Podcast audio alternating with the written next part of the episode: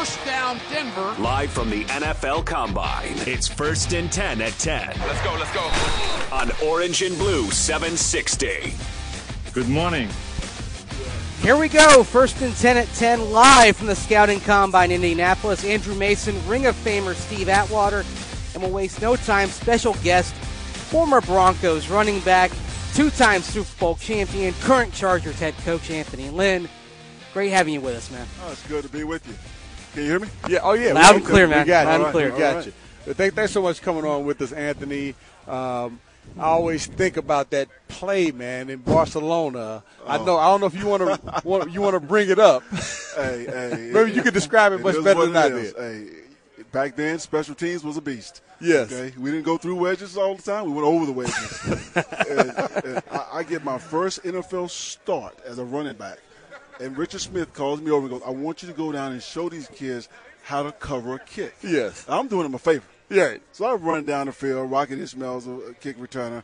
I go over the wedge, hit Rocket, lose my balance, break my leg. Oh. In Barcelona, Spain. Man. All places. And I want to say it was it had to been maybe the week before, or a few weeks before that. Richard Smith had taken that tape out and threw it across the room and said, "This is some BS." Oh, no doubt about it. No doubt about it. He So he had got me- you fired up. Yeah, he had me all fired up. No yeah. doubt about it. Yeah, but hey, well, uh, congratulations on uh, on your, your career, your coaching Yeah. career, your playing career, and uh, now being the head coach of the uh, Los Angeles Chargers. Yeah, yeah. you Uh, almost pulled me. No, no, no. You almost said San Diego. we, we're, we're getting used to that. So congratulations. Uh, what, what do you attribute your your rise? Uh, you know, being able to have that opportunity to uh, become a head coach. A lot of people strive to be able to be in that position. What what do you uh, give credit to for, for you being Well, able to? I mean, first and foremost, I was raised, you know, by my mother, single family home, and she's the she's my hero, hardest working woman I know. And so uh, I've always felt like, you know, you may have this, you may have that, but you're never going to outwork me. And so uh, I worked extremely hard at it, Steve. But you got to have to have, you have to have some help along the way. And when you have guys like Mike Shanahan, who uh, brought me to Denver and uh, kept me on the staff, and at the end treated me like a player coach, and then brought me on the staff as a coach two weeks after I retired. Uh, that's really where it all started, for, you know, with me and, uh, and Coach Shanahan, and, and then obviously playing for Bill Walsh and George Seifert in San Francisco. You know, same family almost. Uh, uh, Coach Walsh planted the seed, but Coach Shanahan kind of brought it to life. And then from there, I went on, had different mentors, and uh, Bill Parcells and Romeo Crennel and, and those guys, and, uh, and, and a lot of great position coaches. You know, Alex Gibbs, uh, Gary Kubiak. I've just been surrounded and blessed uh, with being around great coaches. And, uh, and and no, I don't try to be those guys. You know, God only made one Anthony Lynn, and so I take as much as I can from those guys. But it's all through my personality. It's all through my skill set. And uh, but I, I wouldn't be here today without a lot of people, man. Yeah. You learn so much from all of those coaches and a lot of people around you, but at the same time, in the last year, what did you learn from being a head coach that kind of surprised you that you didn't really expect going into the process? Well, you can prepare for this job all you want, but until you go through it, it, it is a learning experience. And uh, you know, being away from football as much as I was away, uh, that that took some time to, for me to adjust to that. You know, I, I had to just check myself. You are the CEO of football, and you have to take a step back and look at the big picture here, and not be so hands-on and trust your coaches to do the job.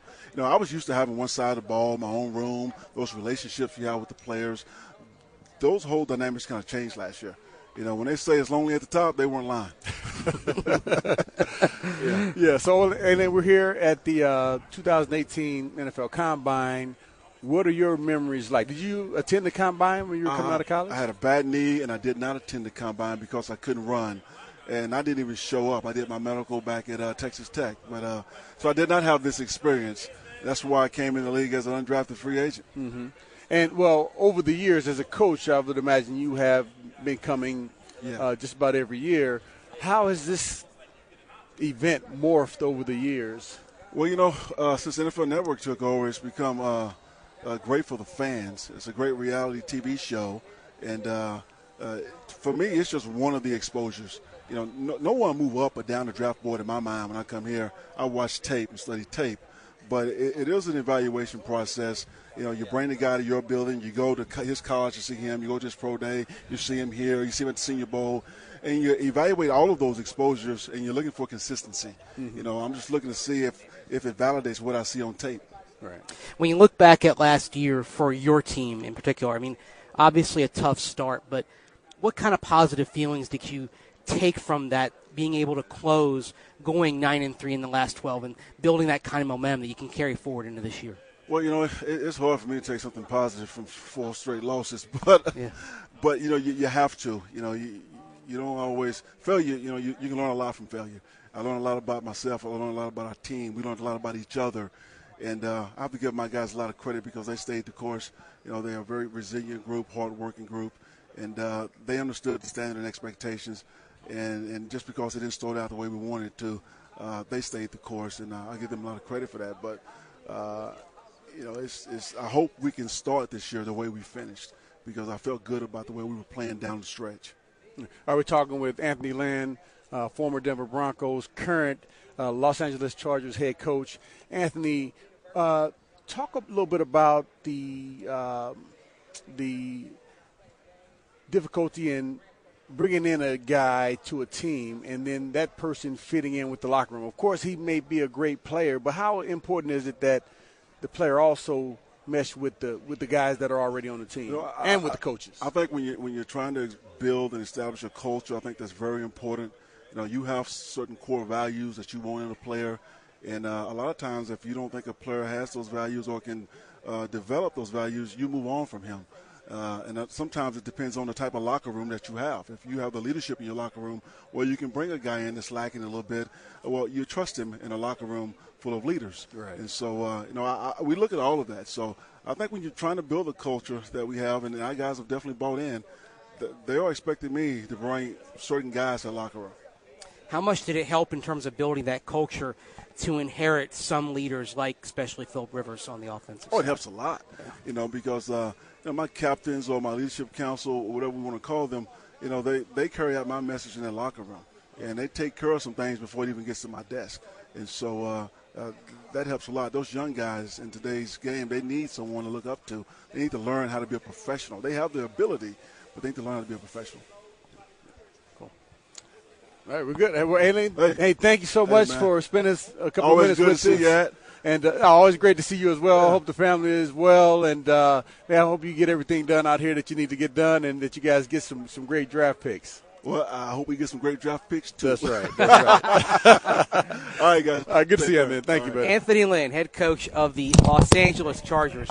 I'm glad I got that right. I, I'm messing that up. Thanks, Anthony. Appreciate it. Good stuff from him. He's making the rounds of the combine. Did his press conference a little over a half hour ago, and then talk with local media in Los Angeles and then stop by here and right now. He's posing for a picture with Steve Atwater. Of course, the two of them were teammates on both of the Broncos World Championship teams back in the 1990s, their first two world title teams. Good stuff, man. Oh, that now, was fun. Now, man. he, he popped through in 93 and then came back 97 and 99, right, Steve? Like, yeah. And the Barcelona game was 93. That was when he first came in and the one where he hit Rocket, the one you were talking about. Yes. Yeah. oh man. And man, we felt so bad. Like, oh man, Alien's out there. Is he going to be all right? Yeah. And all the way over in Barcelona and have you know an injury like that. It's a long flight back to have to deal with that injury. Right. Yeah. Right. Right. Uh, but wonderful guy. Uh, and just you know seeing him progress as a coach. Uh, you know, starting off running backs coach and then offense coordinator and uh, you know just sticking with it, man. That's that's that shows what what good hard work does for you. Well, just look at the influences that he's had. Of course, he mentioned uh, Mike Shanahan, like he said. Yes. You know, Mike Shanahan brought him aboard as a special teams assistant a couple of weeks after he retired. Retired after the '99 season. He was on the staff for the 2000 season, and then with the Broncos for three years. Went on to Jacksonville, worked under uh, uh, worked under Jack Del Rio for a bit, went to Dallas, worked under Bill Parcells, went to Cleveland, worked under Romeo Crennel, who, of course, uh, was a guy who uh, had worked under Bill Parcells and Bill Belichick before. With the Jets under Rex Ryan, also with the Bills under Rex Ryan. Mm-hmm. So, a lot of different influences that have infused his style as a coach. And what a lot of those have in common, though, you see defense, and of course with Mike Shanahan, emphasis on the running game, and you see that with the Chargers. It's a very fundamentally sound brand of football, a commitment to doing to defense and the running game. And you go back to what the Chargers did to the Broncos in the uh, rematch in October in Los oh, Angeles. I mean, they were able to pound the ball at times, and certainly a dominant defensive effort that led to the first shutout the Broncos had suffered in nearly a quarter century. Yeah, and that was uh, they, they they really put on a performance out there. Uh, and that, of course, that game I was expecting the Broncos to come out and play strongly. Mm-hmm.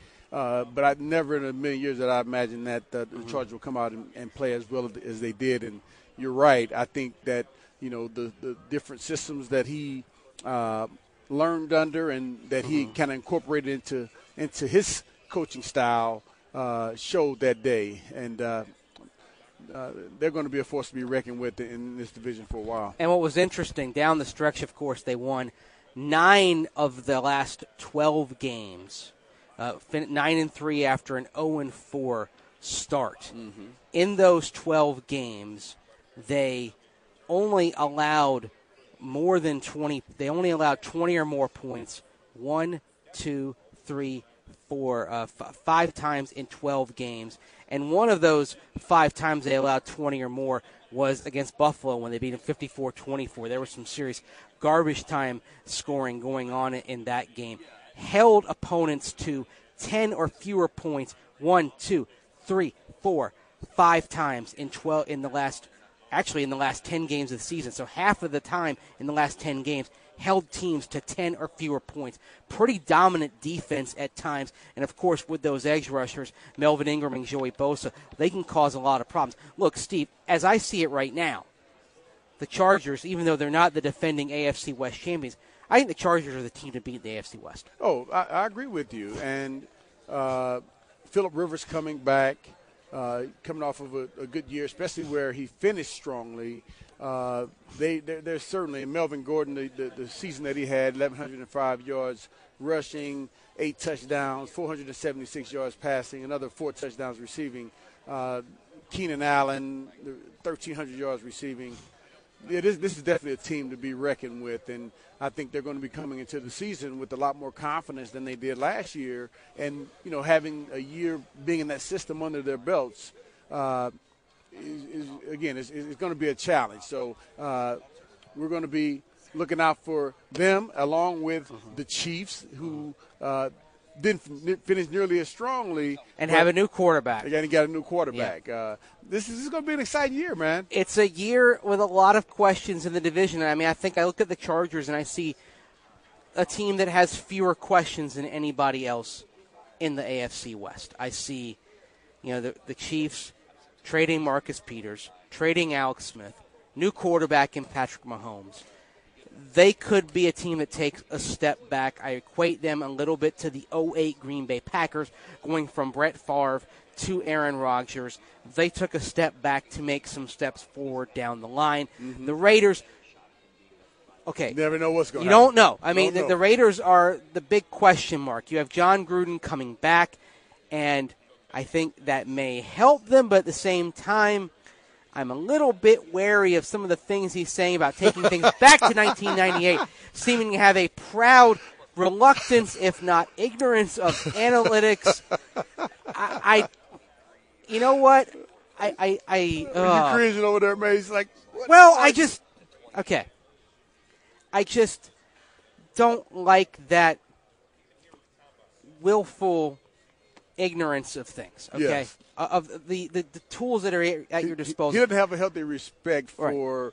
The advance, some of the advances. Yeah, take advantage of them. Hey, if look, if you don't understand them, get people in there who do, who can help you out. Uh, I'm not saying you have to use them, but simply take advantage of some of the tools that are at your disposal now that were not there 20 years ago. You know, the old. Hey, we're going to be old school. Hey, that's well and good, but the game has changed the tools that teams are using have changed. Why wouldn't you want to embrace everything that is in front of you and and take advantage of it? You might learn something. So when I hear those types of statements from Jon Gruden, I get a, I get a little bit nervous for him. Now, from a Broncos perspective, hey, you know what? If you want to ignore this stuff, great. Yeah, yeah. I have no problem with that. And I, I, I would imagine he's he's talking about yeah. you know getting back to Raider football, that that yeah. tough, hard nosed football. But even that, do you, remember you can't the, do that anymore. Do you I remember mean, a lot of stuff that we could do back then? You can't do it anymore. I gotta tell you something. I remember the last time I heard that sort of conversation from the Raiders. In 06, they hired Art Shell, and you heard all this talk about we're going to play old Raider football. You know, we're going to run the ball, we're going to we're going to hit you deep, the vertical passing game. It's going to be back to the future, and, and they and bringing back Art Shell, their coach in the late '80s and the early '90s, was part of that. And you know what happened that year, Steve? They went two and fourteen. now I'm not saying that the Raiders are going to go two and right. fourteen. I think they have too much talent on their roster to do that. Yeah. And I think Jon Gruden, he's a smart guy, and he's going to figure out, okay, I'm going to have to use this stuff. But I think what I'm getting at is there may be some bumps in this transition as Jon Gruden gets reacquainted with the NFL in 2018 versus where it was in 2008, the last time he coached when he was with Tampa Bay. A lot has changed in the last decade, even though he has been – actively involved as a broadcaster. Totally different. It is different. Totally different than yes. being in the mix, having to come up with game plans offensively, defensively, special teams wise, having to be in that room, watch a lot of film. Totally different, totally different deal. Uh, you know, trying to plan for it, especially now. A lot of these teams going to RPOs. How do you right. stop that? Uh, it's going to be interesting to see uh, how how they do, uh, and, and if they're able, if he's able to successfully get this team behind him. And then the team that has more questions than anybody at this point is the Broncos. Yep. Because you don't know who the quarterback is going to be. And while we got some clarity on certain issues, and we're going to get more into that as the show goes on, uh, from John Elway and Vance Joseph yesterday. Example John Elway says that uh, Demaryius Thomas and Emmanuel Sanders will both be back. That's not surprising to me. Why not?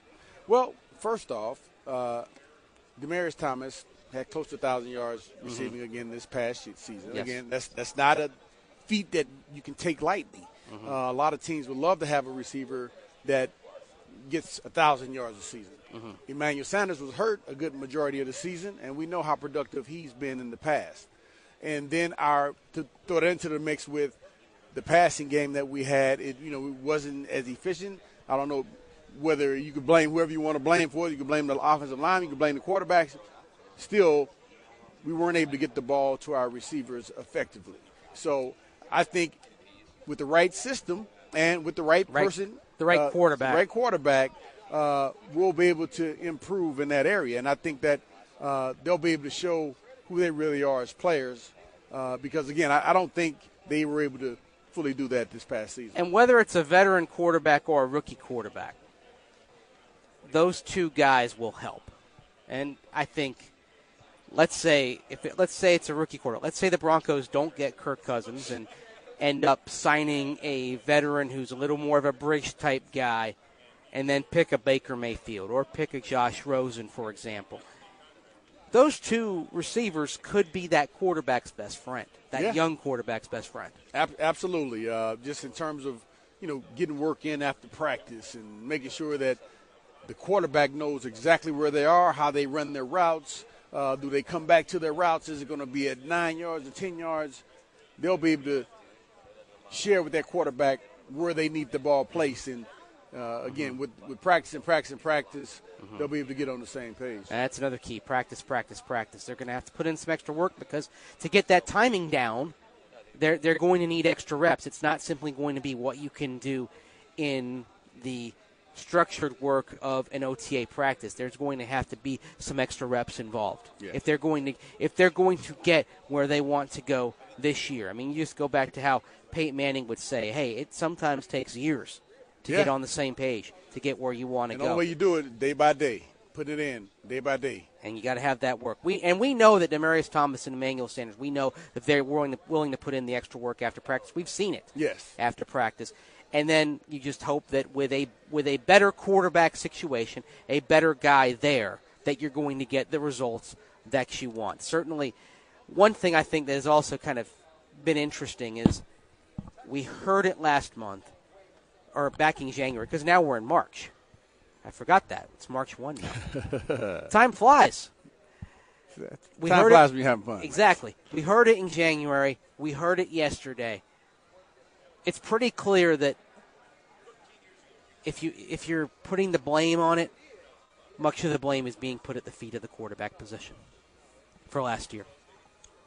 The yeah. turnovers in particular and, and a lot of the woes of the team. Yeah, and again, not all of it. Yeah, not all of it. Uh, much qu- of it. Quite, quite a bit of it. Um, and that, that position always has to protect the ball. It has to provide leadership to the rest of the team. You can't just have a guy that can play quarterback. You got to have a guy that's a leader of people, a leader of men. And if you don't have that, hey, you, your quarterback can play lights out football, but if, if, if he's not motivating guys to play for him, hey, guy, they may take plays off. Guys, guys do that from time to time unfortunately. but yeah. if you have a, a, good quarterback who can get in their faces and, and, and you know the guys respect them enough, they'll respond and they'll they'll play much better than they would play without that. Now here's the sixty-four million dollar question: If you can't get Kirk Cousins, and you don't necessarily have a veteran who's more than a bridge, can that guy who gets in the faces can that be a rookie? It can be. He, he's got to have that it factor. And right now, I only see one guy who has that it factor. He's your guy too. It's my guy too. Yeah, it's Baker Mayfield. And actually, yeah, we listed on Broncos TV. I had my top five quarterbacks, and Baker Mayfield was my number one guy. Yeah. And yeah. Phil Milani of Broncos TV is like, "Ooh, here's a little bit of a surprise." And I thought, "Yeah, I don't know if you've been listening to me talk the last couple of months, I'm not sure how much of a surprise it was that Baker Mayfield was my number one guy, and then Josh Rosen was my number two guy. Yeah, but yeah, but I, I think yeah, if you have the right guy, he won't be intimidated by right. that situation. And uh, again, I go back. I, I, I love Baker Mayfield's story to be able to go from Texas Tech to transfer to Oklahoma, mm-hmm. going up against all those five star recruits that Oklahoma recruited, mm-hmm. he went in and won the job. And it's interesting. You mentioned that with Baker Mayfield, that uh, that willingness to go in there and win the job, to go into a situation where he wasn't guaranteed anything. And Josh Rosen, the guy I have as my number two, who is maybe arrogant, cocky, bordering on overconfident. John Elway talking about Josh Rosen. He plans to meet with him here at the combine and has said that probably will probably use one of his 30 pre-draft visits. You can have 30 players in for pre-draft visits at your facility over the next couple of months. He wants to use one of them on Josh Rosen out of UCLA. Say he probably wants to use one of them for Baker Mayfield, mm-hmm. even though they had him at the Senior Bowl as well. And – what John Elway said about Josh Rosen was that you've got to have confidence to play that position. So if he's overconfident, that's, that's not bad. that's a good thing. And I thought it was interesting, kind of the, the, the comments that he had about those two guys, about Baker Mayfield and Josh Rosen in particular. That stuff and, doesn't bother. Yes, I thought that it seeming there was a little bit of an admiration for their attitude. Yes. And it makes me think that maybe they're looking for something a little bit different from the quarterbacks, the rookie quarterbacks they're evaluating this year than maybe in past years. That maybe it's not simply just about height, size, arm strength, etc. That a little bit, more than a little bit of this is going to be presence, elan, attitude. Yes, and I, I think that's is very important, man. A guy playing the quarterback position, man, you got to deal with so much stuff, man. You know, you're a celebrity first of all. You got to be able to, first off, say no to a lot of things because you know going to be offers coming to you to do this, to do that, and you got to be say, "No, man, I'm not doing that," and say it with confidence, with a smile. I'm not doing it. I got to get my stuff ready because my number one priority is playing quarterback for the Denver Broncos. Makes sense. Plenty more to come. First and 10 at 10. We've got a stacked show. Steve caught up with a fellow Ring of Fame safety and a fellow Hall of Fame candidate John Lynch. We're going to have that later on in the show. Yes. Also, later on in the show, Saquon Barkley, potential number one overall pick. He's going to be talking at the combine. We're going to hopefully pack you into that, let you listen in, let you listen in on that, and of course, some sound from John Elway, who talked yesterday. We're going to have that for you, and plenty of more conversation and chatter live from the scouting combine. First and ten at ten. Ring of Famer Steve Atwater, Andrew Mason, taking you through until 1 p.m. Stay tuned. Plenty more right here on Orange and Blue 760. Good morning.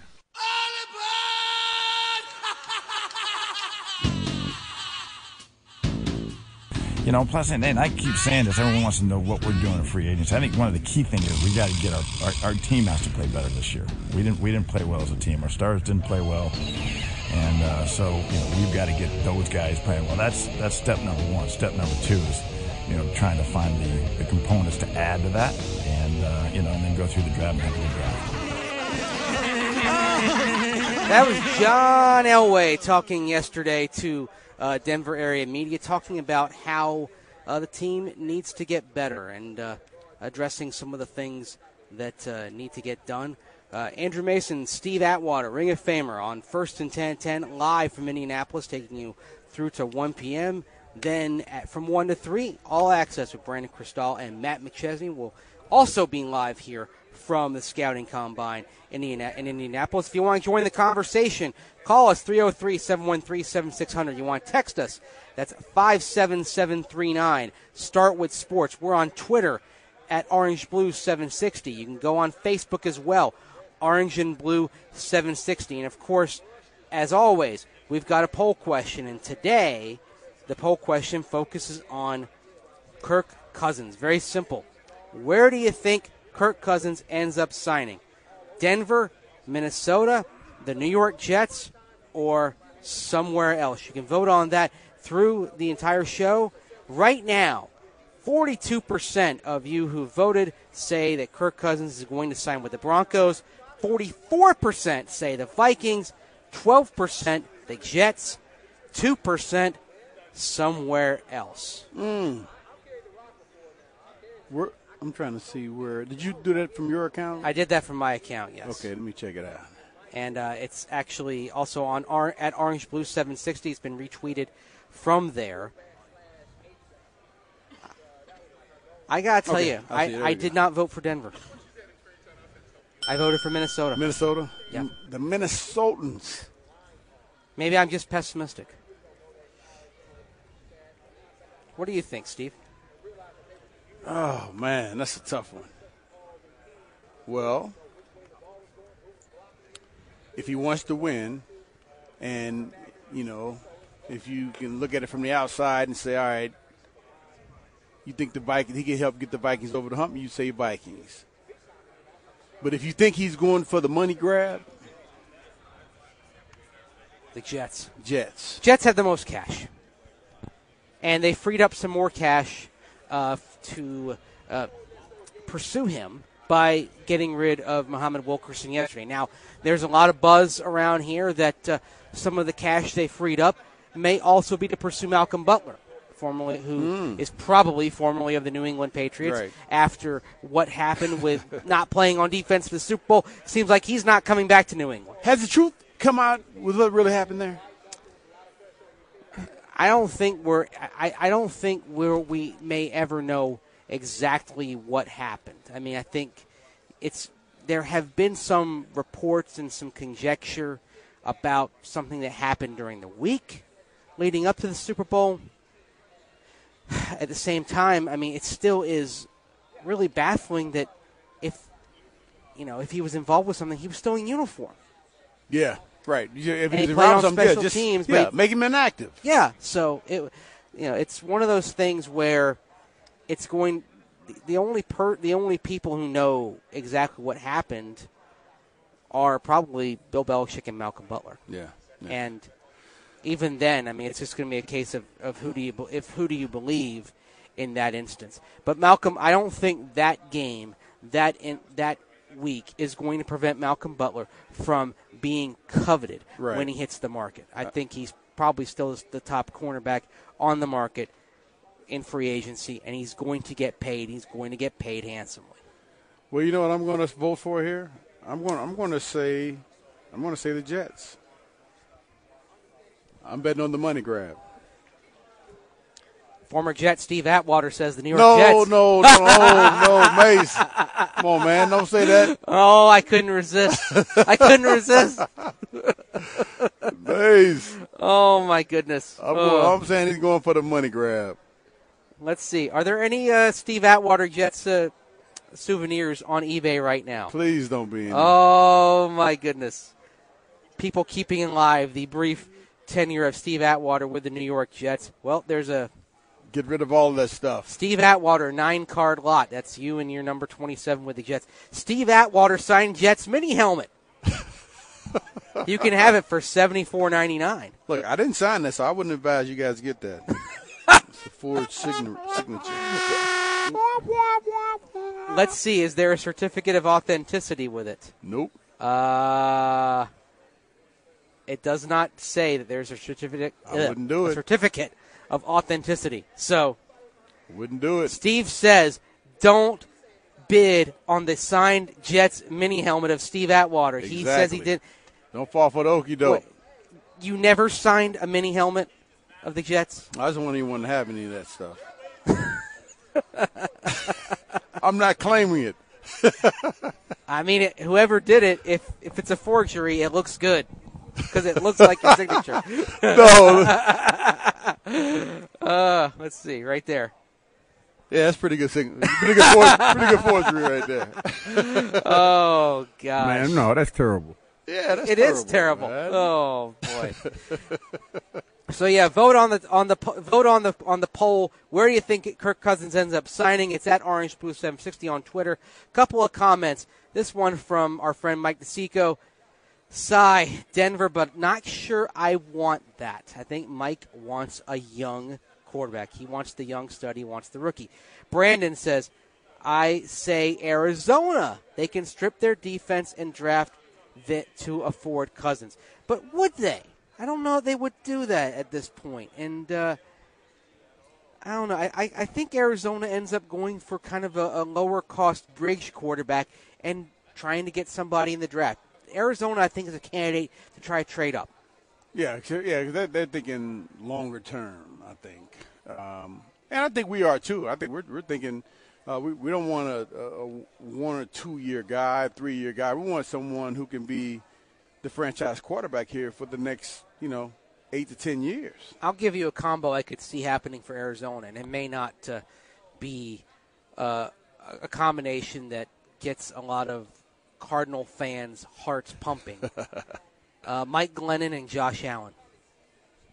Josh Allen might get the hearts pumping, but Mike Glennon, who the Bears said they're going to release, Ryan Pace, their GM, said they're going to release him. That's another uh, Yeah. another Brock Osweiler. Now, Mike Glennon is, at this point, Mike Glennon is a bridge. Yeah, that's what I'm saying. I'm talking about Yeah. just in terms of him being with the team, and then Yeah. you know after one year getting that big paycheck Yeah. out the door. Where does Brock Osweiler go? What does he do? Man, that's that's a good question. We haven't really discussed that. Uh, I would imagine there's a market for him. I mean, I I don't think he's going to get another payday like like he did. I, I mean, I don't think he's in the five six million dollar range. I don't believe that either John Elway or Vance Joseph had the name Brock Osweiler broached to them in a question at any point in their press conferences, uh, both at the podiums or off to the side with local media yesterday. that's gonna be a good one for you to ask today, Mace. Well, if I get to talk to them, I probably should. But Chad Kelly's name was brought up. Trevor Siemian's name was brought up. Paxton Lynch's name was brought Wow. up. Brock Osweiler never came up. Wow. Yeah, and I've I've seen some some posts or something that um, Brock would like to be back in Denver. He wants to finish his career in Denver. Yes, he's made that clear. But I just don't know if it's a realistic possibility. Yeah. In fact, I would say it probably it may not be at this point. Even what what about what if he said he's coming back for the league minimum?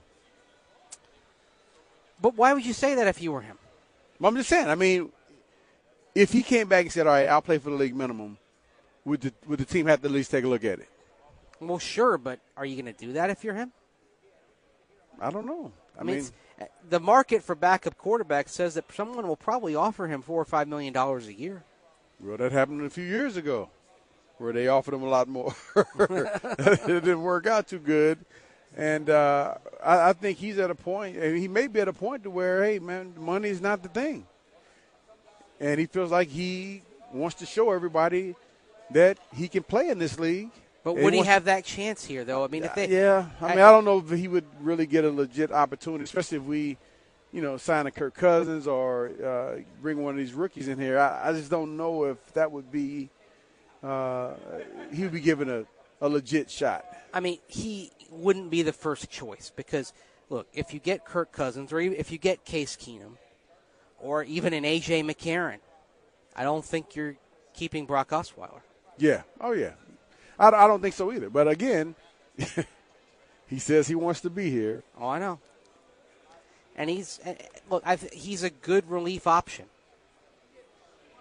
That would make yeah. That would to that would me, be- if you went, if you knew you were going all in with a rookie quarterback, I would like Brock Osweiler as a backup to said rookie quarterback. Mm-hmm. I think that would make a lot of sense. right. But it's clear that the Broncos are looking toward free agency first. I think that's the plan. Yeah, I mean, So- it, it may be possible that also that, hey, if all the free agent quarterbacks that we have on our list, if they're taken, never know.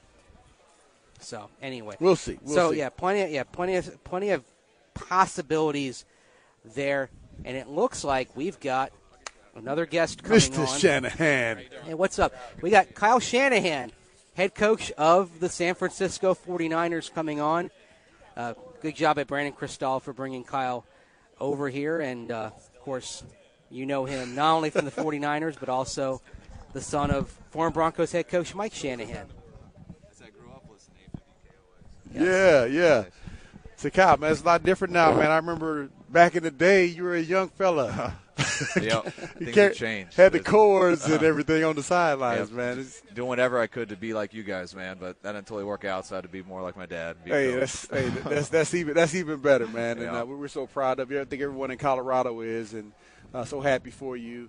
Uh, what, what's it been like for you, man? Uh, you know, being a, a head coach and uh, getting a, a great opportunity out there in San Francisco, where your dad coached.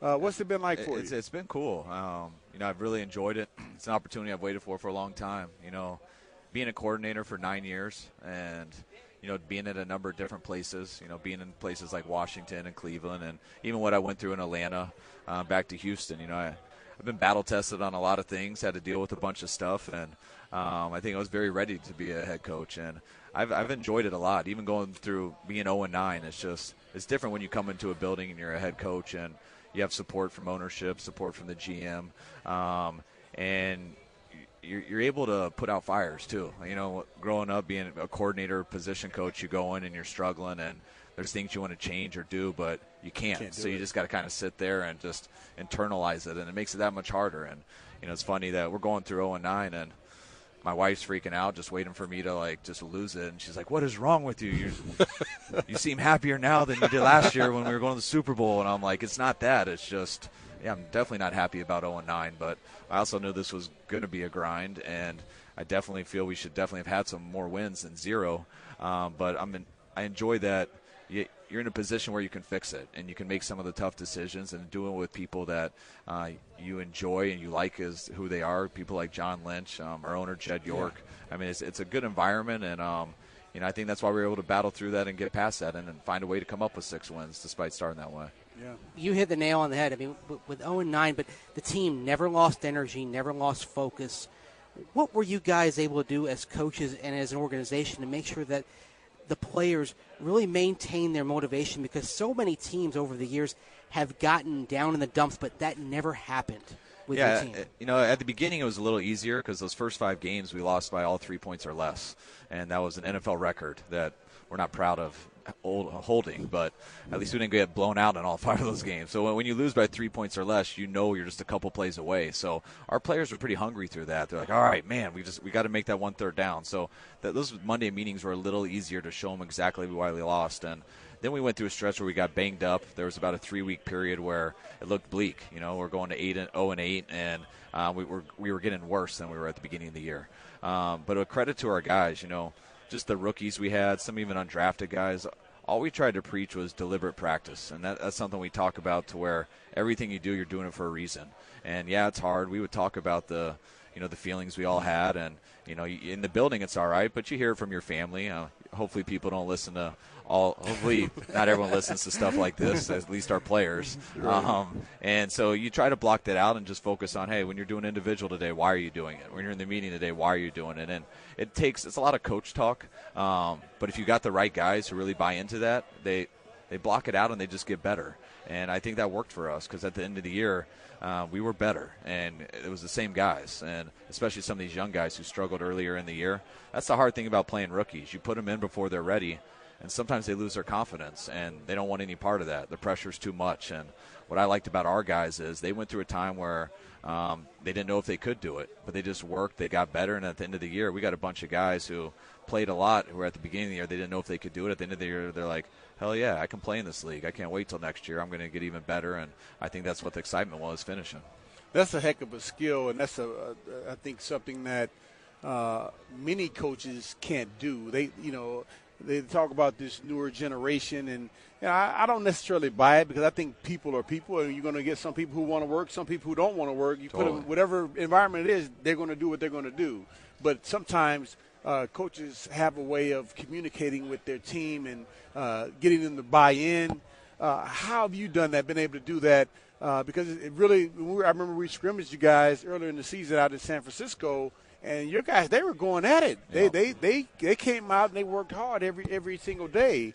Uh, what do you attribute that to? You you being able to, I, to get I mean, guys to go. There's just a standard that you practice at. There's a standard that you work at, and um, that's how I've, I feel I've been my whole life. I mean, if I'm either working as hard as I can or I'm not doing it at all. So it's one or the other. And and if we're in the building, we're working. If we're on the practice field, we're working. And it's you know even going through the whole interview process for a head coach job that I did last year, everyone wants to know what's your culture going to be, what's your culture going to be, and my whole thing is the culture is secondary. It, it's about getting the right people, mm-hmm. and you got to realize people can hustle you. People can say, "Yeah, I'll work, Exactly. coach," but Right. you find out who people are when you go through adversity, and you got to realize that people who aren't like that and who are going to hold your team back. And I think the most important thing in building a culture starts with the people. And if you don't feel that they're about that, you, you got to find a way to get them out of there. Right. And or if they're like that, if they're not like that, but they're kind of a follower, then you got to get the right leaders by them. So hopefully they'll buy into the rest of the group. And we had to do that through a lot of trial and error throughout the whole year. We had to make a bunch of tough decisions. Had to put some people in positions they weren't co- totally ready for. But long story short, I feel um, we had the right guys, and that's why our culture changed. Yeah. With Jimmy Garoppolo, then, was it a matter of he was a perfect fit for that culture, or did he kind of add to that culture? Um, I, I think both. You know, first of all, you know, he came in at a time where we were 0 7. Um, so people, we didn't have much. Not everyone was just juiced all the time. We just got our butts kicked by Philly. Um, come in Monday, and everyone's expecting a real tough day, and which it was. But then later in that day, we make the trade for Jimmy. So it just gave everybody a little juice and stuff. And no one really knows, but when they saw him on the practice field, and one thing about Jimmy, he's got pretty obvious arm talent. And so when people started seeing him throw, everyone got a little excited. Um, and that continued for about a month. You know, we got our first win in before we played. Um, we had a bye week, lost after that, and then he got his first opportunity. And no one really knew what to expect because he definitely didn't know the offense. You know, he didn't have a chance to. Um, he'll know it much better next year. So uh, we weren't sure. We knew he was good. We knew he was talented. But you put a quarterback in that situation, um, I was nervous for him. And he just went in, didn't make too big a deal about it, and got better each week. Made some unbelievable plays, and our team, who I think was getting better at the time, anyways. Um, but also when they got the confidence of some of the throws he was making on third down, where all right, normally we're punting here, hey, we're still out here. Holy, holy crap! We went on a 12 play drive. Oh, we scored. It. Everyone starts to get that confidence, and just like it's once you lose a bunch in a row, it's easier to keep losing, and once you get a couple wins in, it's it's easier to keep winning, and it just I think it all happened at the same time. Yeah, I mean, you've seen a bunch of really good quarterbacks.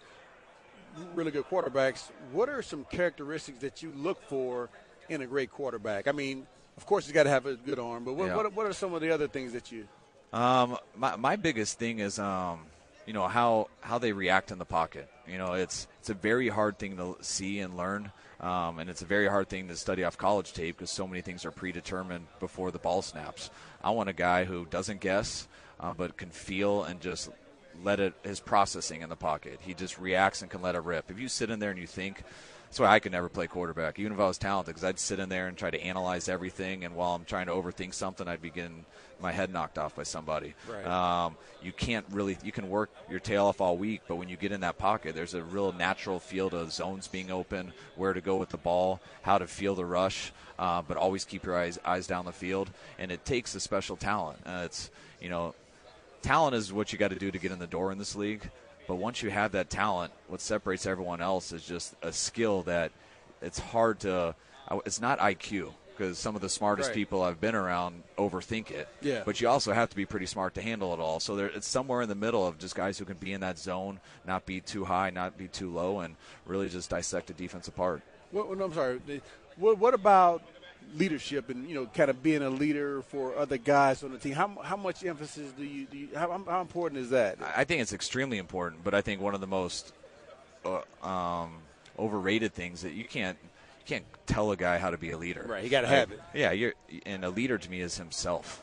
Um, however you are, so there's lots of different types of leaders. Some leaders are the more, more vocal guys, the the obvious leaders that would probably be in a movie, the guy yelling and doing all that stuff. But if that's not who you are, and you're doing that, and you're acting, Yeah. there is nothing more opposite than that being a leader because players see that so fast coaches see it you have to be yourself and i think a leader is someone who doesn't fail like no, no matter what happens you know even if they have a bad game you know they're coming in monday angry and ready to get back to the next sunday they're the guys who don't just try to hide they don't mind putting themselves out there and most importantly they're themselves there's no phoniness about them Well, You worked with Kirk Cousins, of course, earlier in his career. What kind of leadership traits does he have that might fit into what you're describing? I mean, everything I just said. I mean, Kirk is a very unique dude. He is um, as strong of a leader as I've ever been around.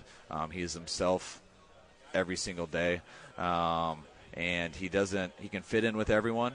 Everyone likes him, uh, but he doesn't change who he is around certain people. It's guy. He's a leader because everyone knows he does everything he can to be as good as he can. And um, if he has a bad game, you know it's because it wasn't because he wasn't trying as hard as he possibly could. And I think that's what guys want to fight for.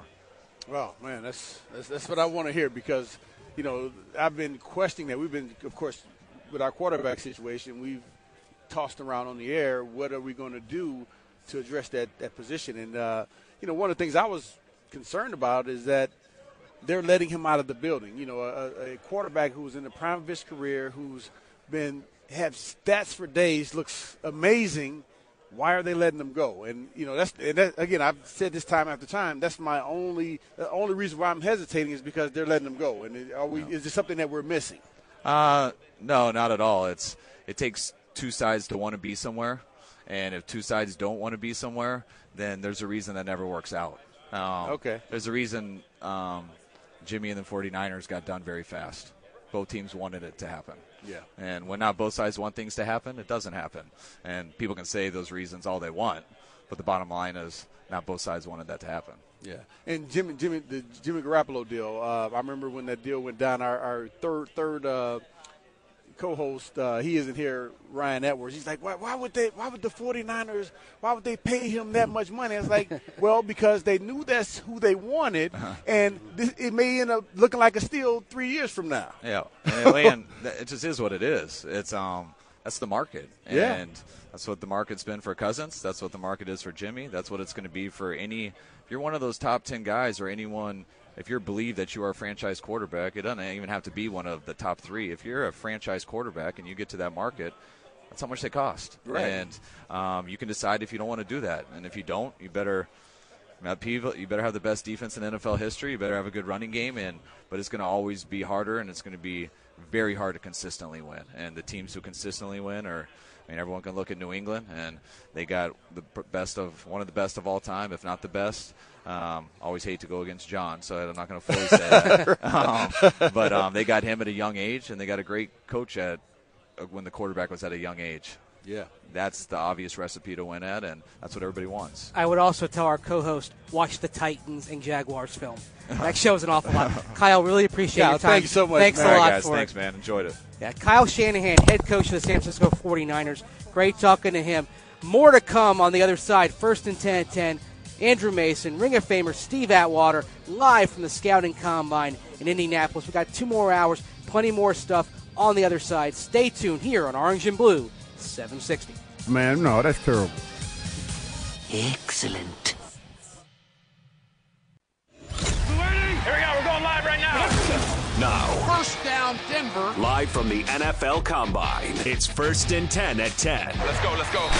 on Orange and Blue 760. Welcome back to the show. 10, Andrew Mason, Ring of Famer Steve Atwater, live from the NFL Scouting Combine in Indianapolis. We are here at the Indiana Convention Center, just across the street from Lucas Oil Stadium, where tomorrow you're going to have offensive linemen and running backs working out. You're going to be able to watch that, of course, on NFL Network. Actually, later on today, uh, within sight of here, uh, where we're sitting, you're going to have the bench press, uh, O linemen and running backs uh, uh, lifting 225 pounds as many times as possible in a short span. And Brandon Krisztal, Yeah, do you guys want me to signal to you? We can't videotape it because it's on the NFL Network. Yes. But as each guy goes, I can just count, and then I'll flash like a number, like 26, and you can be like, Mike McGlinchey benched uh, 225 26 times. Sure. Do you want play-by-play on that? Yeah. Will we know, Each- each guy. Will we know how we know which guy is up there? It's alphabetized numerically, so if you pull it up, Yeah. they, they'll start. We'll have the list. The problem is every now and then a guy will skip. Maybe a better plan is if they televise it, y'all can just look on the screen and they'll be like, 35 reps for Orlando Brown. yeah. Yeah. I feel like my plan has got some holes in it. but I will tell you who does the best. Like Yeah. when somebody, I think the all-time record for an O-lineman's 45. Yeah, maybe like a notable thing, and like a big, like a big time. Like we want to know what Orlando Brown did. We want to know what Quenton Nelson did. Right. Or if there's Will someone out of the blue yeah. that does like a that puts up a forty. Or a wanna know. four.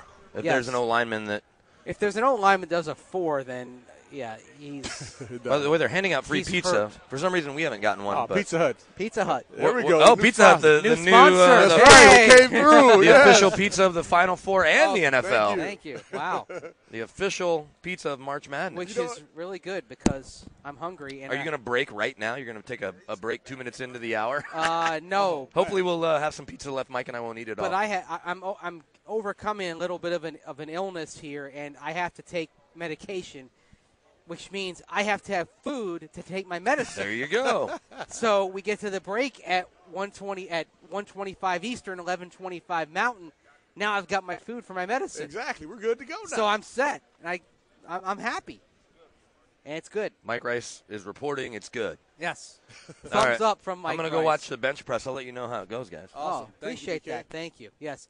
So the bench press is going to get underway, and actually, they have an NFL combine experience here. So you have some fans milling about around us. It's not quite like the scene at the food court at the Mall of America, where it was 10, 12 deep. Uh, around us here on Radio Row. Yeah, it's not nearly No, as, as no, packed. no, and, no, uh, no, but- you know, I, you know what? I actually I think. Uh, yeah, I guess they started coming in about noon, didn't they? Yes. Yeah, the fans started packing in about around When we noon. go on the air, that's the whole thing. Yeah. They started coming in when we went on the air. So basically, it's all about you, Steve. no, it's not about. It had nothing to do with me. Oh, come on. but I, I you're could- too you're too modest sometimes. But I'm just saying, this isn't about me. This is about these uh, young college athletes. yes. Uh, and I can true. imagine this is going to get bigger and bigger and bigger because fans love to see their players. And you know, you imagine uh, some of the guys that went to school here in Indiana who are here performing. Oh man, they, they got to come out and see them. They, they just want to see them and you see people in the hallway getting autographs.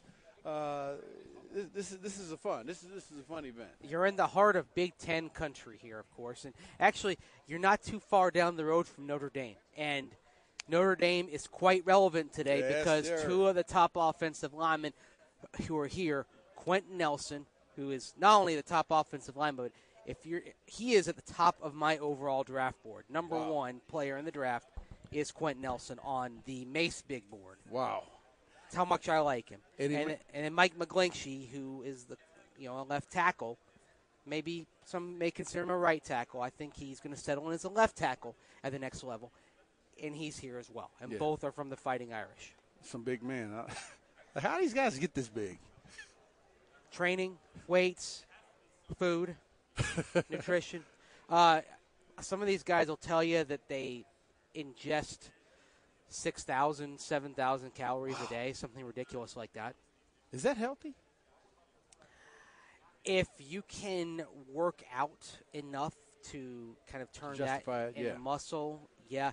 I mean, if you're living a sedentary lifestyle, No, no, no. Goodness no. And actually, for an average human being, a ha- an average adult male, I think the amount that you want to have is about 2,000 to 2,500.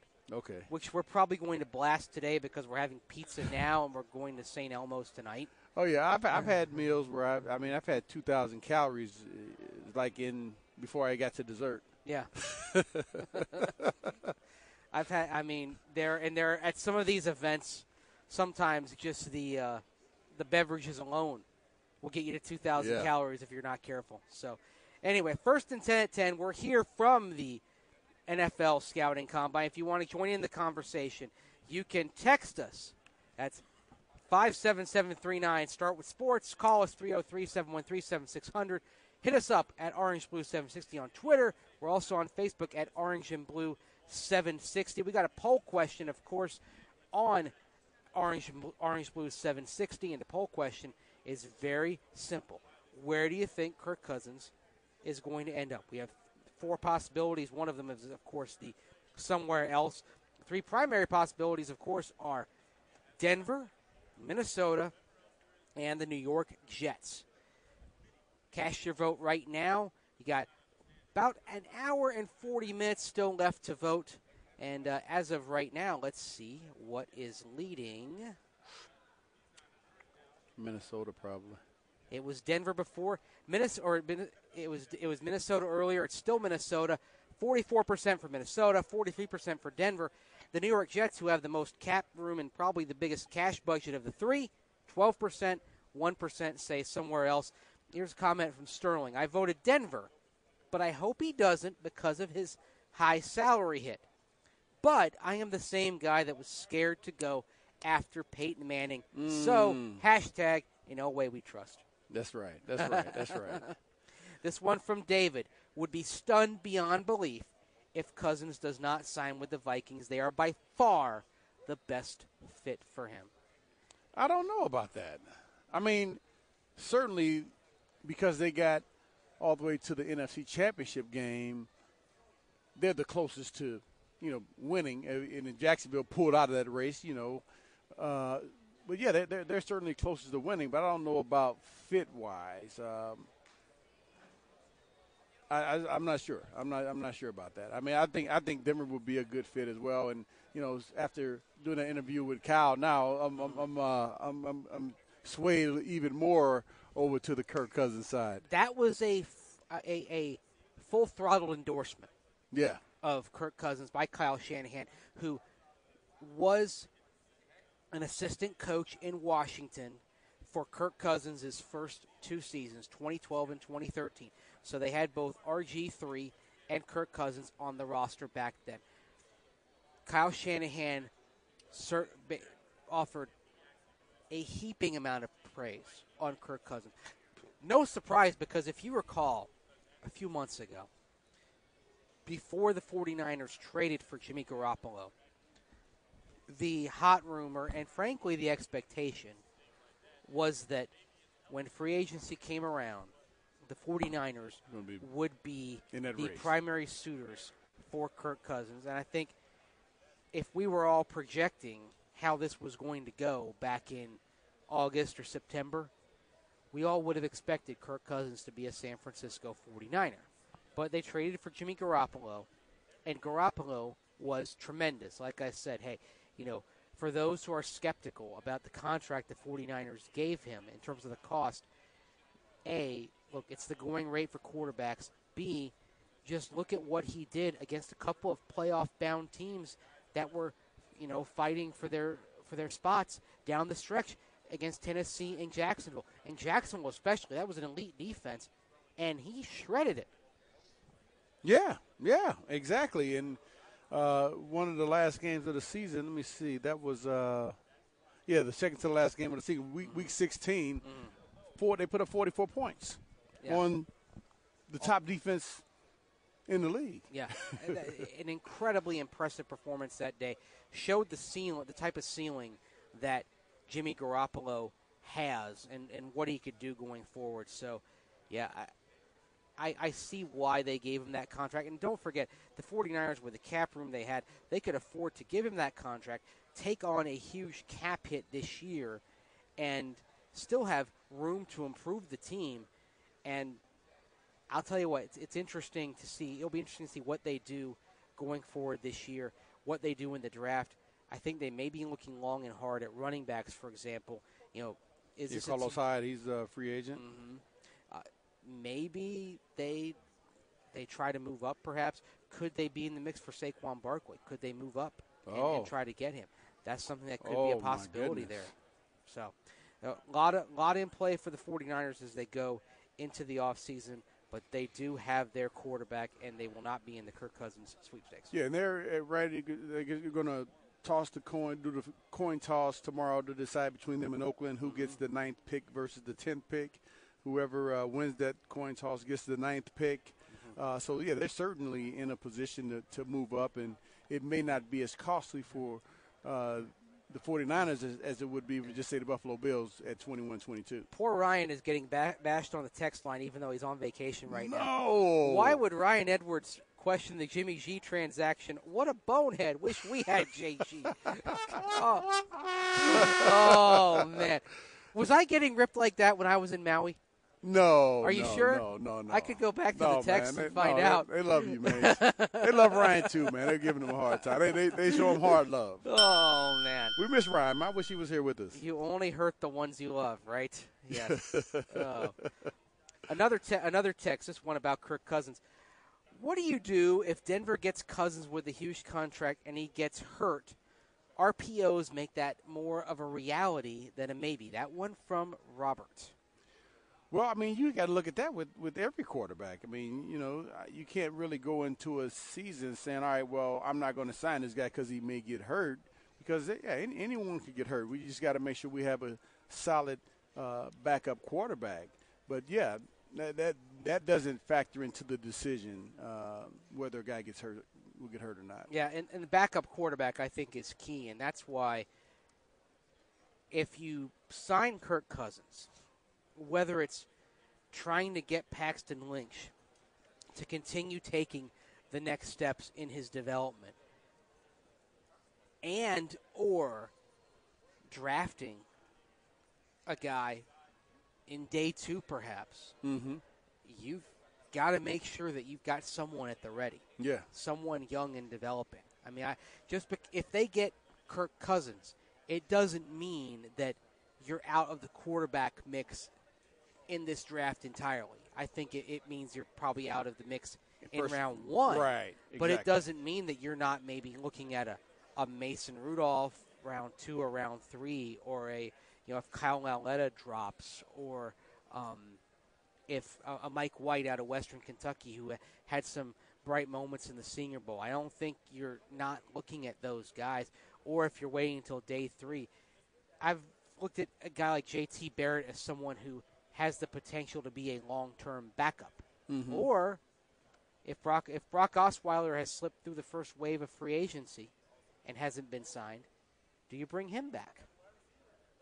Oh. Or for the right price. yeah, that's the thing for the right price. Or is the price that he might command as a backup too great? That'll be considering what you'd pay for Kirk Cousins. Yeah, I, I- I'm anxious to see uh, what that market is going to be like for Brock. Uh, you know, considering and I'm sure they'll take a look at man what's what's happened the last few years with them, and they'll look at tape and. You know, there may be a, a team out there that feels like he can come in and, and lead their team. And now, um, a lot of that has to do with what what what he's what he's put on film. You know, if they if, they, if a team feels like, all right, he's got the tools that I, that I think I can work with. I think I can get him better. Somebody they, somebody may pay him eight ten million dollars a year. I, I, Wow. Wow. can you imagine Brock getting eight to ten? I think it's a little high. I'm thinking five. He's got more games than AJ McCarron. That's true, but Not good games though. Uh, they're, they're paying. They're paying for upside. yeah, With, with AJ McCarron, someone's going to back up the Brinks truck to his garage based on perceived upside. Well, didn't AJ and what, what year did AJ come out? AJ, he's uh, what? He's fourth year, fourth, fifth year. Yeah, well, the, the whole thing about it was that uh, he was on the practice squad, and uh, you know, basically, did they kind of hold him down, and that he had to petition to hit free agency this year, Yeah, and and he and he did in the end. But he only he's got four career starts. One of them was in the playoffs. Man, I, These I, du- I'm still nervous about the kind of money that's being talked about for AJ McCarron. that is, it's insane. It really is. And if someone actually signs him for twenty million dollars, I would be flabbergasted. if he's worth twenty million dollars, what's Case Keenum worth? Right? Because they're saying, what did uh? Yeah, I mean, what did Blake Bortles sign for? Blake Bortles signed for what? Nineteen. At twenty, I think the guarantee is twenty six million on Blake Bortles. What was it? What's his average each year though? I think his average is around. Well, was uh, what was it? Fifty four million dollars. So that's uh, eighteen million a year Yeah, potentially. eighteen a year. But the guarantee is the key. yeah, yeah, But think about that. He, he get eighteen a year, and he just took the team to the AFC championship, championship game. and then you're gonna come out and give AJ Mc, uh, AJ McCarron more than that? See, I would I would hope that the Blake Bortles contract means that maybe McCarron's value settles at something reasonable. Yeah. Now, What's reasonable to you? Well, when I was in Maui and I had not seen uh, any of the tweets about McCarron and the perceived value, I tossed out ten million, Right. and then Ryan said, "Well, Ian Rapoport said he might command 17, 18 million. And I'm like, "Whoa!" Yeah. I was thinking ten as well, but even ten is high for. Four starts. Oh I mean, I know that's the going rate. I know that's- La Land. I know that's where we're going, but my goodness, Yes. when you step back and think about it, it's a little absurd. It really is.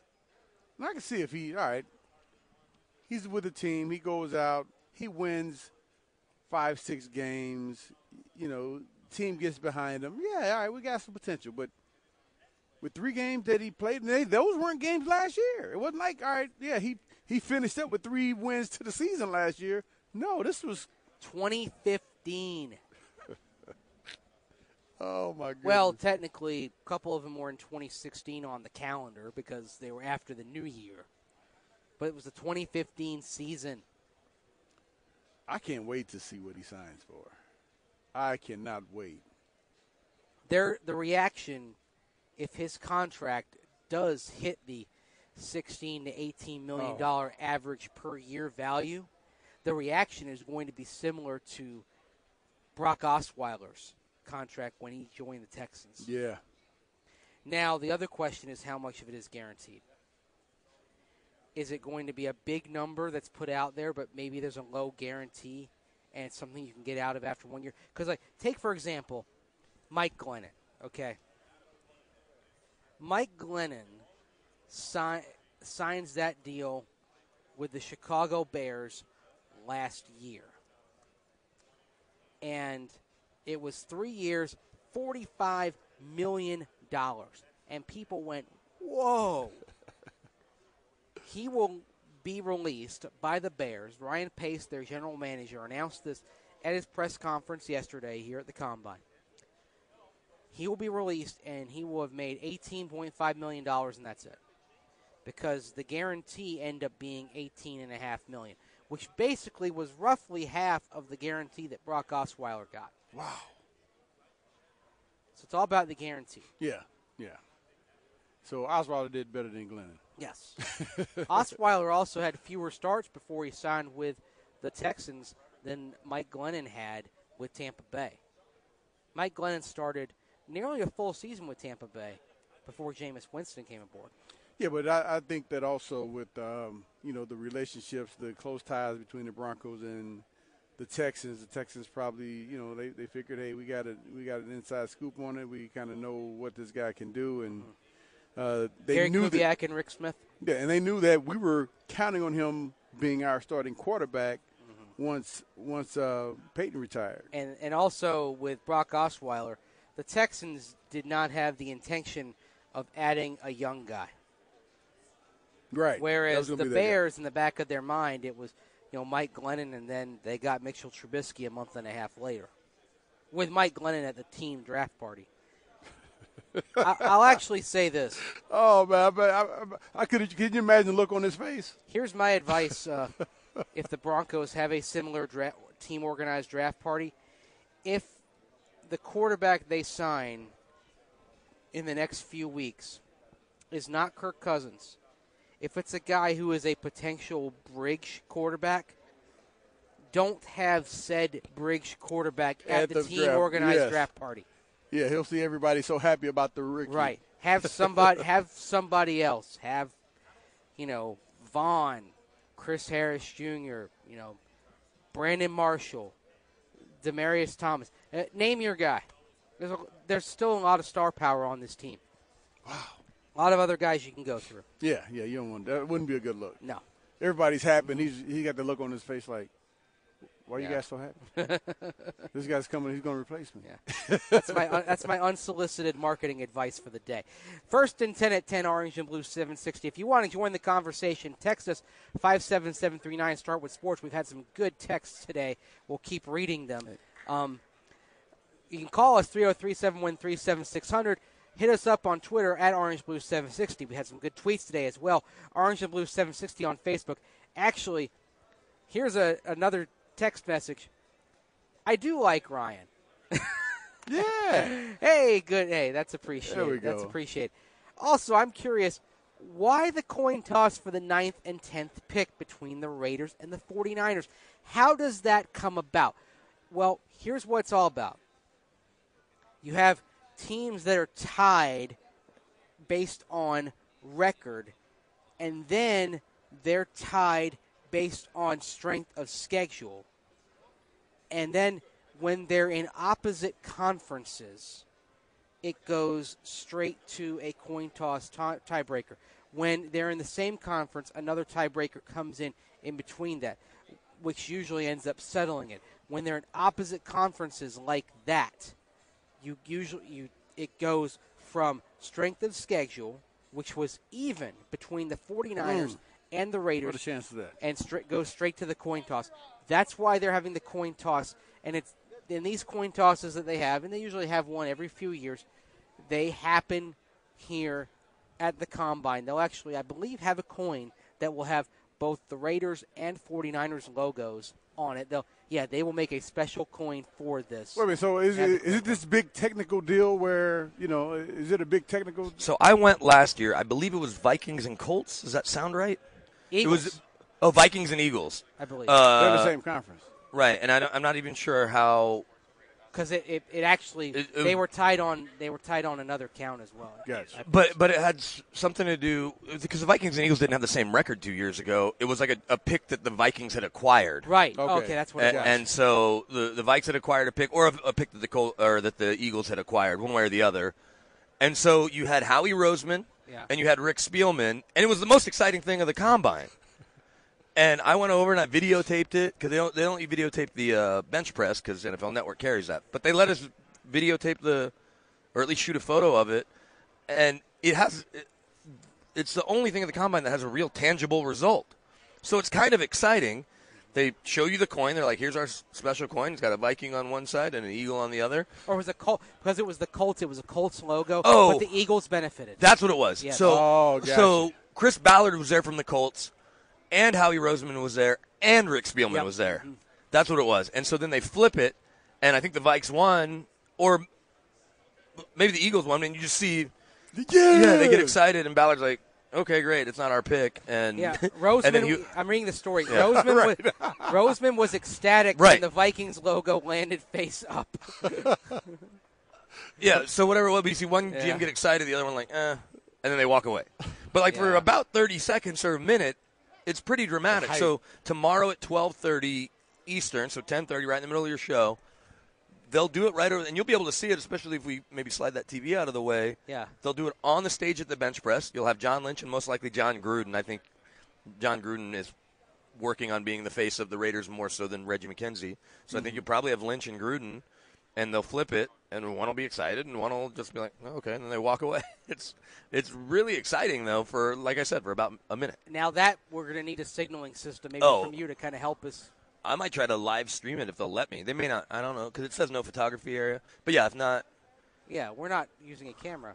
you know what? I, but you know what I should get is uh, well, no, I'll just take the mobile uh, broadcast unit. and Yeah, I'll broadcast from over there. Yeah. So Yeah, okay, so- that is tomorrow at ten thirty Mountain Time. Join us It's a big deal. for the coin toss between the Raiders and the 49ers. Plenty more coming up on the other side of this break. Orange and Blue 760 live from the NFL Scouting Combine, first and 10 at 10. Andrew Mason, Ring of Famer Steve Atwater. Plenty more. Stay tuned.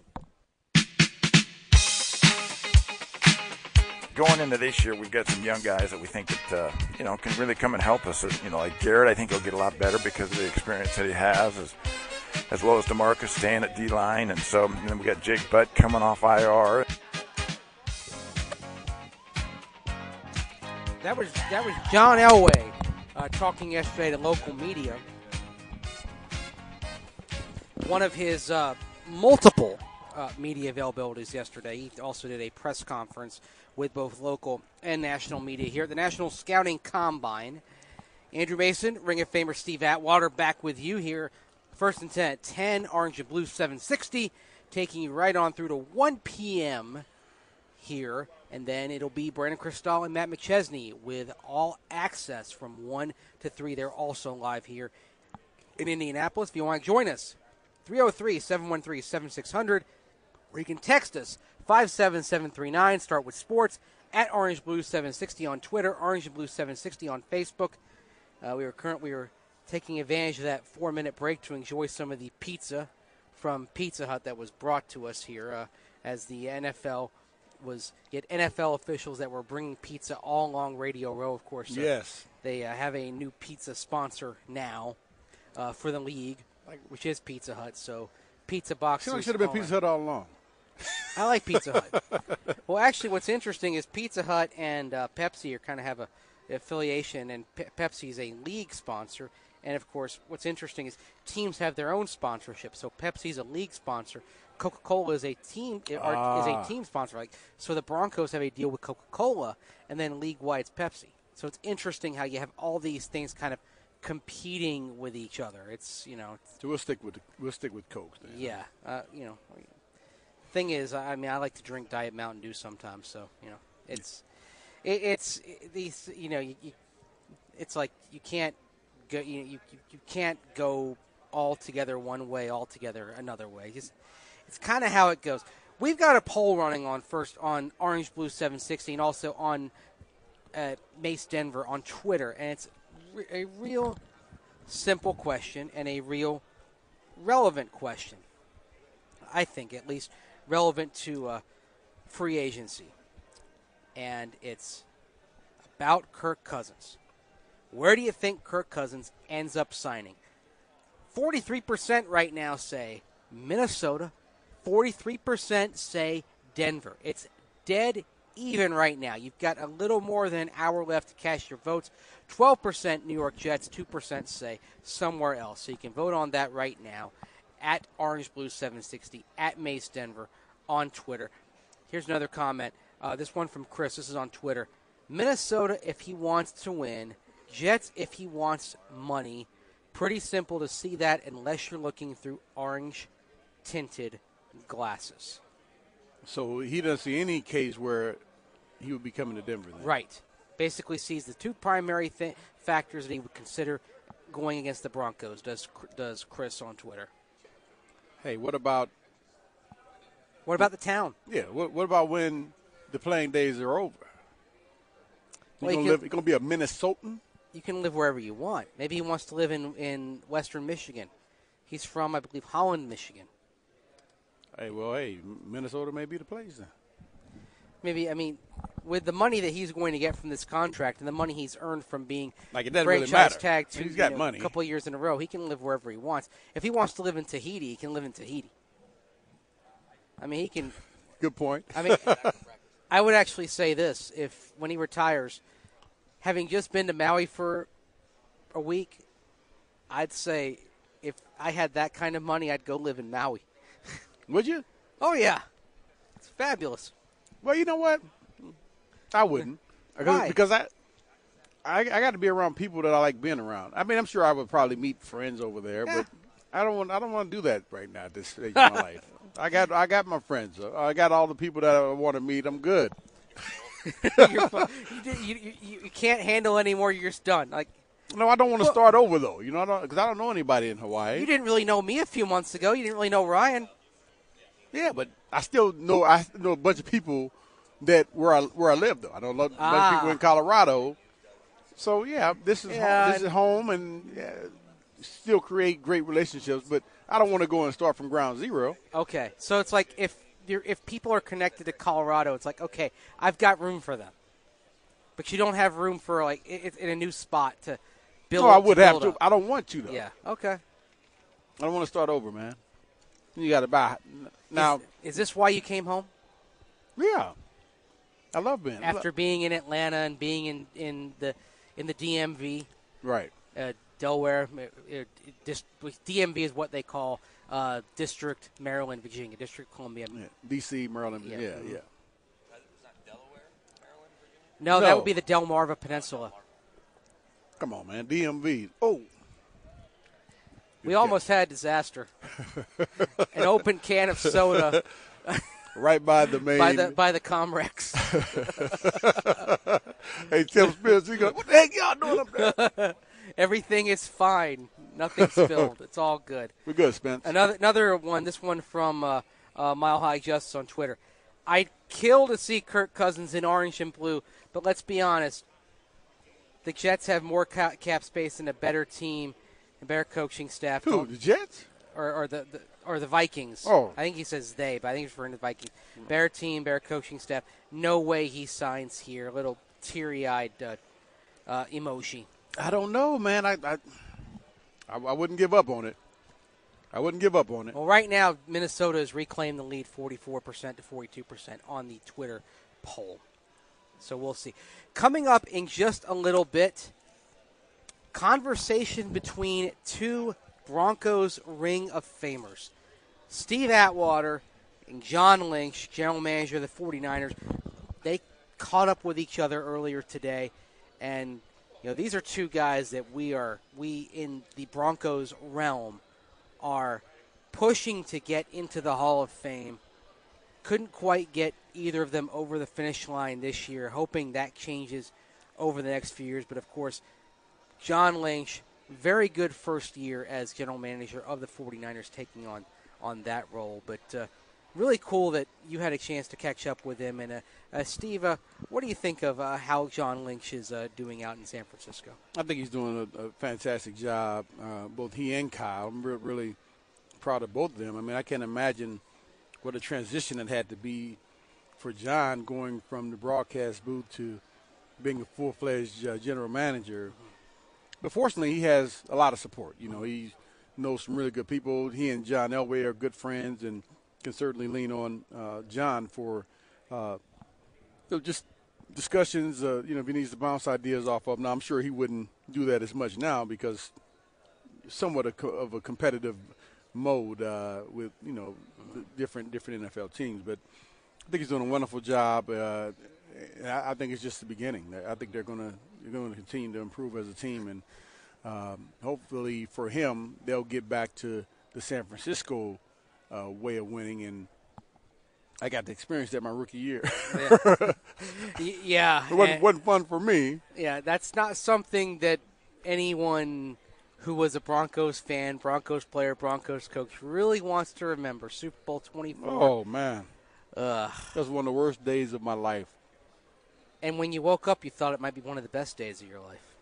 Oh yeah, oh yeah. That morning, I was like, "Oh man, yeah, this is gonna be it."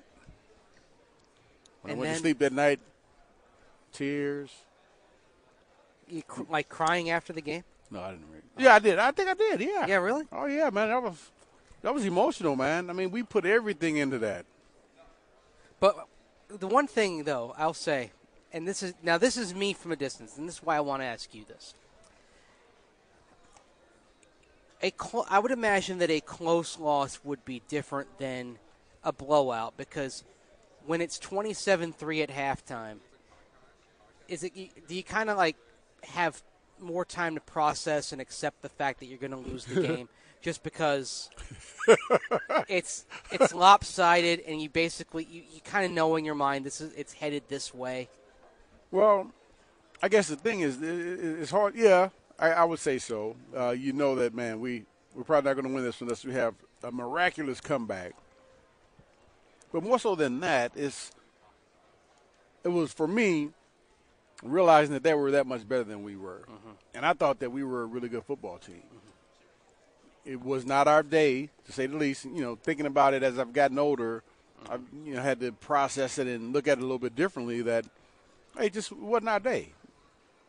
But back then, I thought we were we were the best team. I thought we were gonna going to go out there and win the game.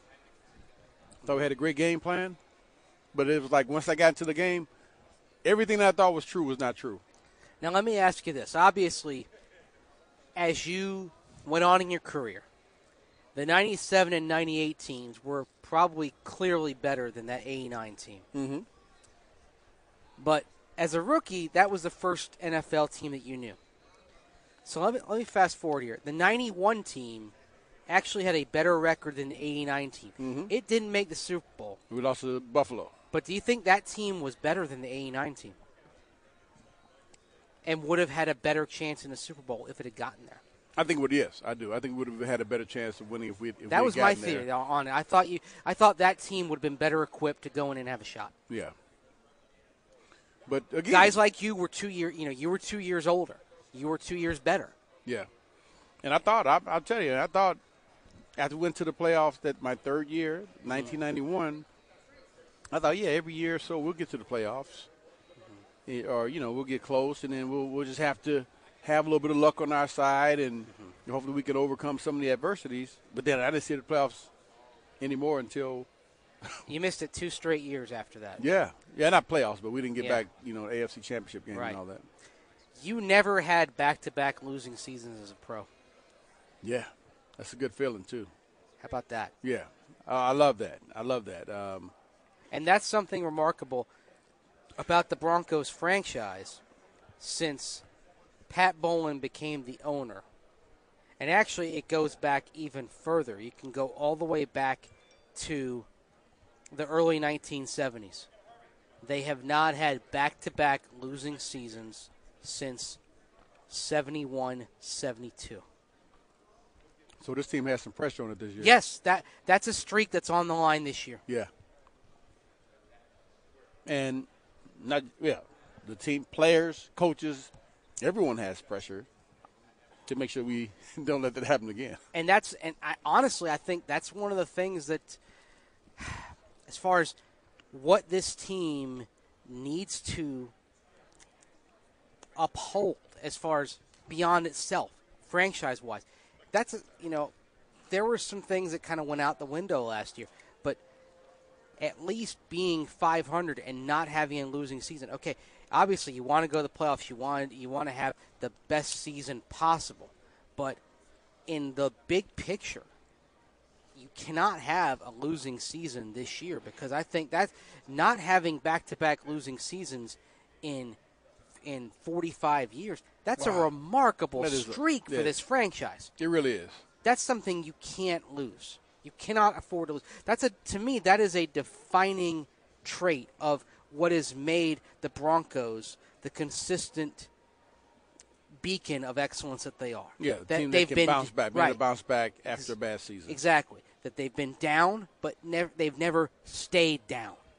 At least not since those first early days, those first 13 years where they didn't have a winning season. Once they got past that, once they got past that in 73, everything has been different since then. Wow. That's a heck of a that's a heck of a record. Yes.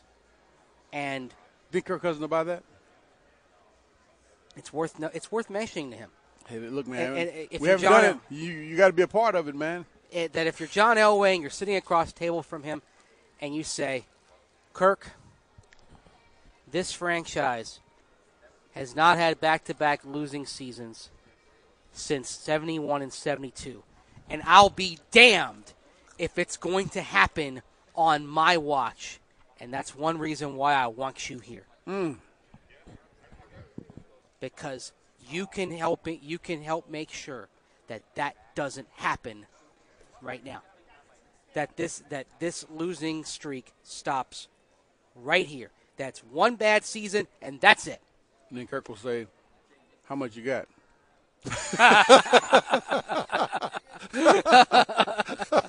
Oh, Steve. I hear those words, but uh, what you got to back it up with? Got enough. Enough. Maybe maybe not as much as the Jets could offer, but enough. And It's, remember, it's, it's 28, it's 28 enough to get it done. 28 a year. maybe your dollar goes a lot further in Denver than it does in the New York metropolitan oh, area. Oh, absolutely. Yeah. Anyway, Steve Atwater, John Lynch, they spoke earlier today. A pretty good interview between two Ring of Fame safeties, two guys who have been a part of the Broncos' long and storied history at that position that goes all the way back to Goose Gonsoulin back in the early 1960s. Please give that a listen. Just go and then we'll edit it up. So. Mr. John Lynch, GM for San Francisco 49ers. Second year, man. What's what's it been like? It's been awesome. Uh, it's uh, I tell you one thing in this job, uh, you're never looking for things to do. It's busy, uh, but that's part of what makes it fun. Uh, there's there's so much to do, and it never stops. Uh, there is no off season. I mean, it just keeps going, and so. Uh, but it's something I love, just like you do. Uh, you love the game, and you love being around it, and.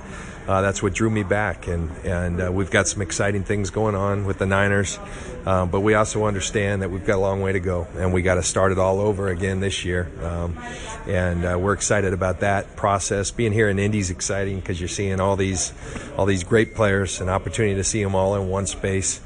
Uh, not playing football, but doing some things, measurables that are important. But I think the, the biggest thing I get out of this is the opportunity to meet with these guys for 15 minutes. It's it's a short time, but that's the time everybody has. So you try to make it as effective as possible. Yeah. What do you remember from your days back when you were here at the combine as a player? I remember we didn't have as nice a gear. you know, I, I uh, it was a blur, man. You know, and uh, I remember going into those meetings, you know, meeting with teams and how exciting that was. And so I think that helps to know that yeah, these guys. These are real nerves, you know. The fact that a guy's nervous, don't hold that against him. That means it matters to him. So I think there is some value to that. yeah. So, how, how much of an impact can a player make at this point? Because you've seen film on them, and Yeah. now you get a chance to kind of, Yeah. you know, see them up close and personal, running drills and that. Yeah. Can it make a huge difference right now? Yeah, I think where it can, and I think you have to be careful that you don't put too much weight on, you know, as some people call the underwear Olympics, you know, Yeah, yeah. because the film should really tell the story and the makeup of the guy.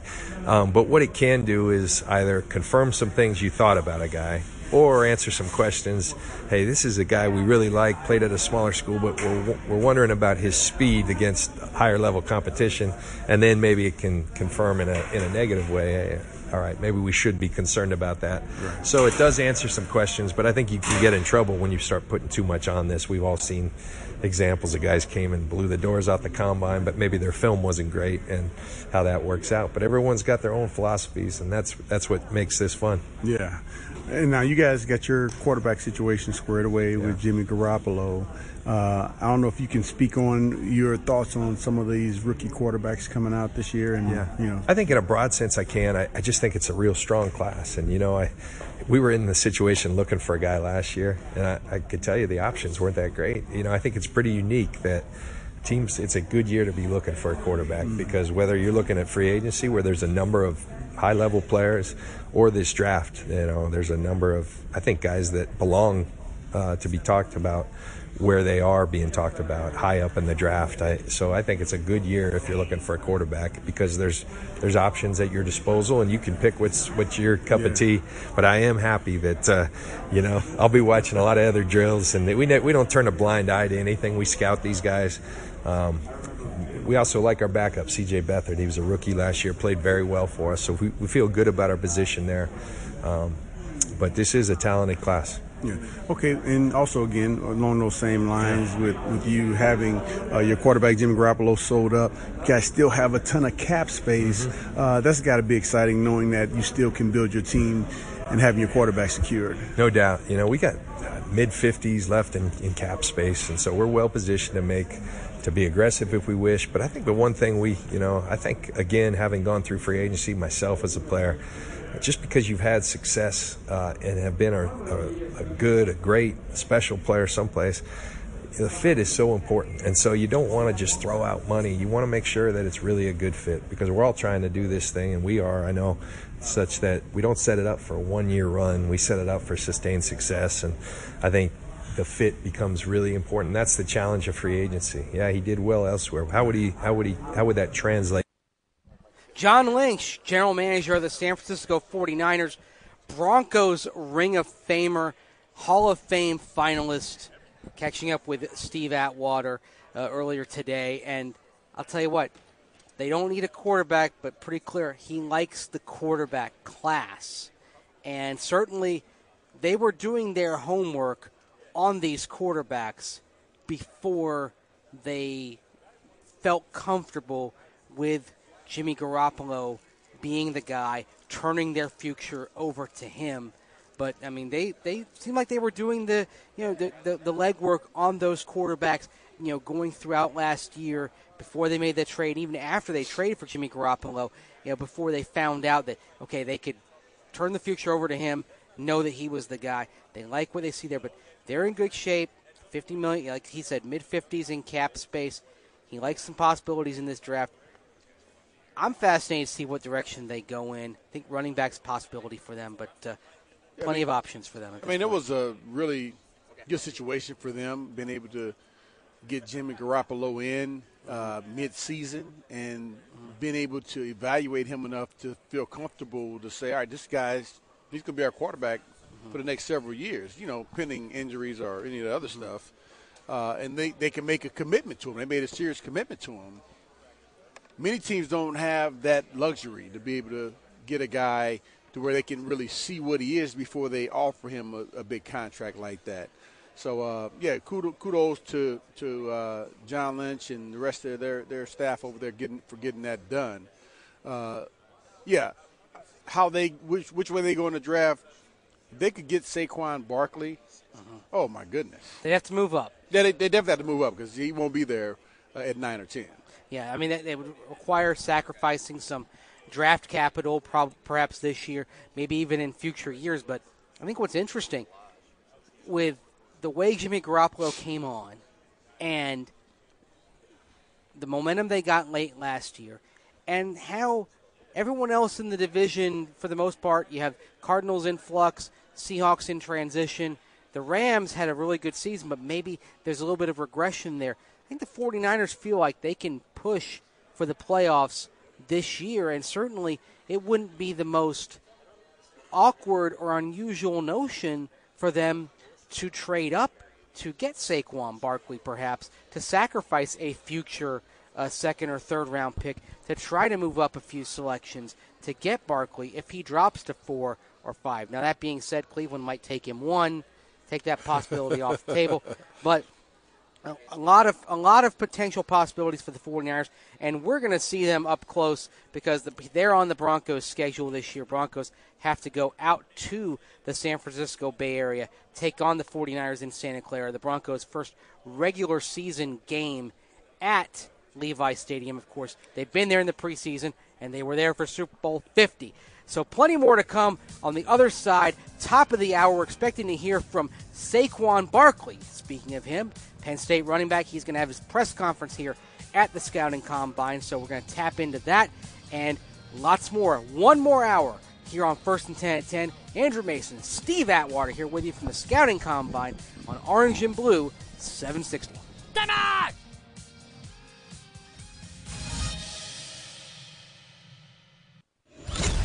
Here we go. We're going live right now. Now, First down, Denver. live from the NFL Combine, it's First and 10 at 10 Let's go. Let's go. on Orange and Blue 760. Hour number three from the NFL Scouting Combine here in Indianapolis. Andrew Mason, Ring of Famer Steve Atwater here from the Indiana Convention Center. A lot going down. We got Saquon Barkley set to have his press conference. The Penn State running back, a likely top five pick, maybe even a potential number one overall selection. There's a big media crowd around him. Meanwhile, within sight, the offensive linemen are set to begin the bench press. They're going to get going here in just another minute or two. It's a big moment for a lot of those guys. We'll see. We'll start getting some numbers from them here in the next few minutes. And we're expecting to have former Jaguars running back Fred Taylor coming over here and Oh, joining us nice. in a few minutes. You know, one of the better running backs of the last couple of decades. So good job by Brandon Krisztal for getting Fred Taylor over here. So we're going to have him. So plenty of stuff popping here from the combine on Orange and Blue 760 here. Uh, Fred, is he still with the organization in some capacity? Well, actually, in- I'm not sure if he's still with the Jaguars. He is here mentoring the running backs. Like Oh. He's brought here uh, by the uh, by the NFL Legends group, and uh, he's working with the running backs. They'll be here, so chance to be at, maybe ask him his thoughts on some of these young running backs in the class. Certainly, I'd, I'd like to hear what he thinks of uh, Saquon Barkley in particular. Yeah, I Yeah. agree. Uh, Fred was a was a great running back uh, for many years down there in Jacksonville. And, I and think he was there that year. They beat us in the playoffs in the uh, AFC Championship game. I don't No, think. No, I th- yeah, I don't think he was there in '96. Uh, he was, yeah, he was there uh, later on in the '90s, '98, '99. He was there, and actually, uh, Saquon Barkley is talking now. Uh, Regis, can we uh, patch in and uh, and pick that up? Uh, I really don't look too much into that. Um, something I believe in and something that I learned at Penn State is uh, you guys can control what you can control. And at the end of the day, uh, if you get focused on that stuff, you take away from yourself. Um, so I'm just focused on coming out here and try to dominate this this combine, uh, getting to know the guys, uh, and when I'm working out, push myself and push the guys I'm working out with every single day and try to get better. Uh, no, I, I wouldn't think so. I, I played around 230 last year. Uh, I ranged anywhere from 228 to 230, 32. Um, you in here for two days, uh, uh, sitting down a little bit, eating a, eating a lot of food, and meeting with a lot of teams, not really moving. I guess you could say uh, I weighed a little heavier than what I usually do, um, but I really I weighed in at 232.6 uh, when I look down, and uh, that's something that I feel comfortable uh, playing at and feel comfortable running. Can you say that one more time? Um, my running style is, uh, like I said, I try to be a versatile player. Um, uh, I'm very confident in myself. Um, I feel like um, whether the ball's on the 99 yard line or the one yard line, I can find a way to get in the end zone, and um, I can do it all. I feel like I can, uh, I can go, I can go over top you. I can beat you with speed. I can beat you with some wiggle. I can run through you. Uh, I, that's something that I continue to try to prove on every single day too. Uh, uh, back at Penn State, Coach Up challenged us to have a two belt and challenge us to um, try to develop your two belt. And uh, that's why I watch film and watch film from a lot of great backs like the Bells, the Gurleys, the, the Elliotts, and uh, try to take part of the game and add to mine.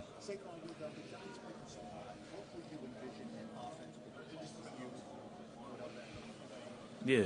Um, yeah, I've got that question a couple of times. Um, with the Giants picking at number two, uh, if I was fortunate enough to go to a team like that, um, uh, and I had if I had the success that um, I had in college football, and God blessed me with the success in NFL, uh, I think that would be a good fit. Also, um, any team in my mind would be a good fit. Any team that want to pick me in my mind would be a good fit. But uh, you look at that team.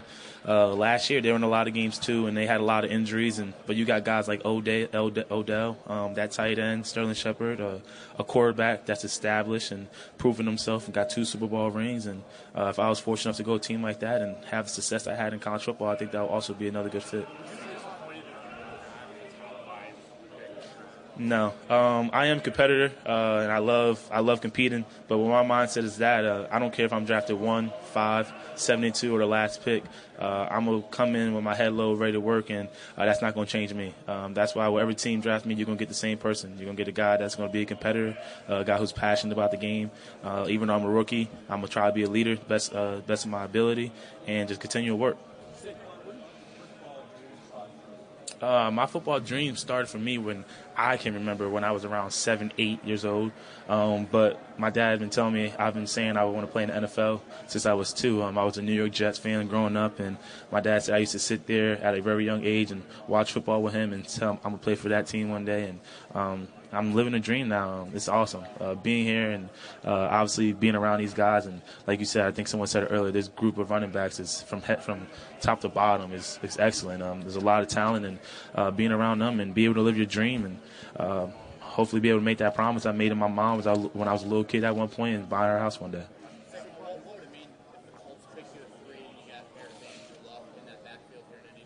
Yeah, uh, that that backfield uh, that's another good fit. Um, I feel like, like I said, any team that, that drafts me and picks me, I feel like that I could adapt and I feel like I could be a good fit. And uh, Andrew Luck is a great quarterback. Uh, obviously, he didn't pay, play last year because uh, of injuries, but um, if you look at the seasons before, his success speaks for himself. And uh, I never obviously got to meet him or um, got to meet any really in the NFL really, but any team that wants to draft me, I would love to be there.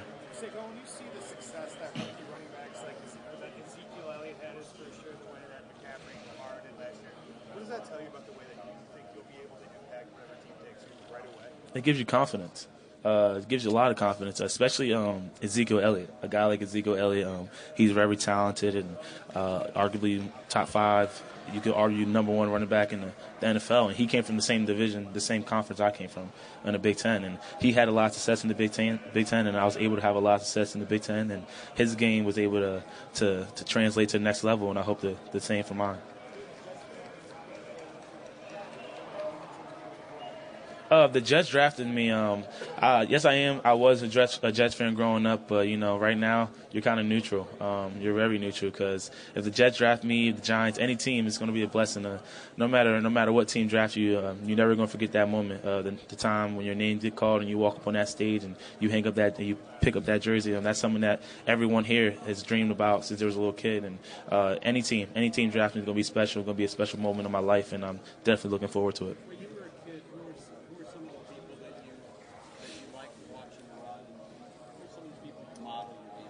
Uh, some of the people that I like watching run when I was younger. Obviously, I wasn't uh, uh, I was alive for his last two years, but I wasn't old enough to watch him run. Uh, Barry Sanders, um, uh, te- definitely with technology today and YouTube and all these highlight videos and stuff like that. As a young age, I was able to see the things that he was able to do on a football field, and um, that guy, um, that guy is I think I don't even need to say anything. He's he's spectacular. He's an awesome runner, and um, that was a great a great guy that I looked up to uh, growing up. Not only on the field, off the field, uh, the way he carried himself. Um, he was humble uh, when he scored a touchdown and gave the ball to the ref. Um, if you look at his football life, uh, he's carrying cups to his offensive lineman, and I think that's what a running back should be about. And I think that's what our position should be about. And I try to model myself after that. And uh, people in the game today, uh, I've never I've never wanted to be like anybody. Um, that's something that my dad taught me growing up. Never want to be like someone, be the next, be the next you. And um, but I am a fan of the game. I am a fan of position, and I watch everyone, and I try to take pieces part of the games and add it to mine, and try to be uh, the most complete player I, pos- I possibly could be.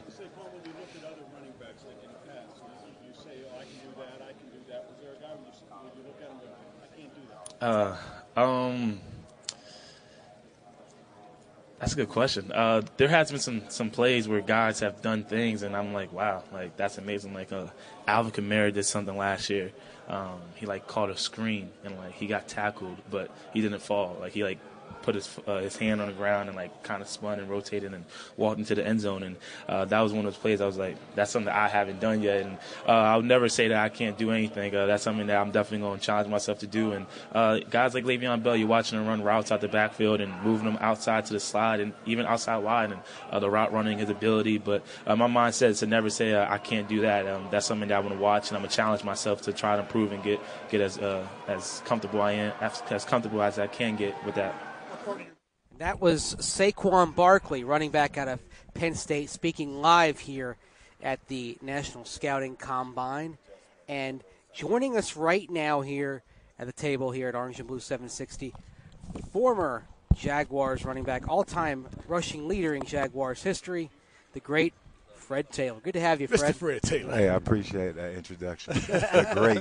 That sounds great. Hey, man, I, I was in I was in Tampa in college when, uh, as a Bucks fan, and I still recall you trampling the Bucks as a rookie in '98. Yeah, I remember that. Yeah. Uh, the story behind that is uh, my my high school teammate, my childhood best friend, Reidel Anthony, former Mhm. Florida Gator. Yep. Uh, I was down visiting him. He was hanging out with Big Sapp. We were at Sapp's place riding jet skis, and know, just saying, you know, young guy wanted to challenge. All right, I don't know what to expect from the NFL, mm-hmm. other than it's the the best of the best. And Sapp, he's a beast. So I said, look, when we play y'all, I'm gonna kick your butt. You know, I'm I'm gonna have a hundred yards. he said, all right, young boy. You better be careful what you ask for. Don't write a check your ass can't cash. so, first play of the game, he hit me for a four yard loss. I said, okay. Next play, two yard loss. He say, that check gonna bounce today, young boy. I'm like, what did I get myself into? Right, right. But eventually, at the end of the game, it's about two minutes left. We were going into hurry up mode uh, just to get to the two minute warning. Coach called a, a 36 0. I pulled behind Tony Boselli, cut back, cut back, got down the left sideline, 74 yarder, game winning touchdown. Then I found him and say, all right, give me that check. Let me get that check. Yeah, let me cash it So, in. Uh, definitely good moments then. Three touchdowns that day. Three Wow. touchdowns. I Reidel remember and I, it was a shootout. Yep. Two boys from Belle Glade. I think it was the rabbit feet we ate that day. the peas and rice. Hey, great players from down there, the, the Muck Bowl. The muck. muck That's City. right. Hey, Oh, man, you're, yeah. su- you're such a violent runner, and you know you you're a dominant runner. You're so mild mannered in person. Uh, had, had, had many people said that about you. Yeah, they have. I give all that credit to my grandmother. You know, she was pretty strict. She was tough with that belt. She didn't mess around. uh, but more than that, um, it, it's all in your heart. I can't change my heart. Naturally, this is who I am. I don't have to fake it. I don't have to be phony. Um, I'm, a lot of times, I'm just a guy who God gave a lot of ability to play ball. You know, people meet me in the streets and passing restaurants, whatever it may be.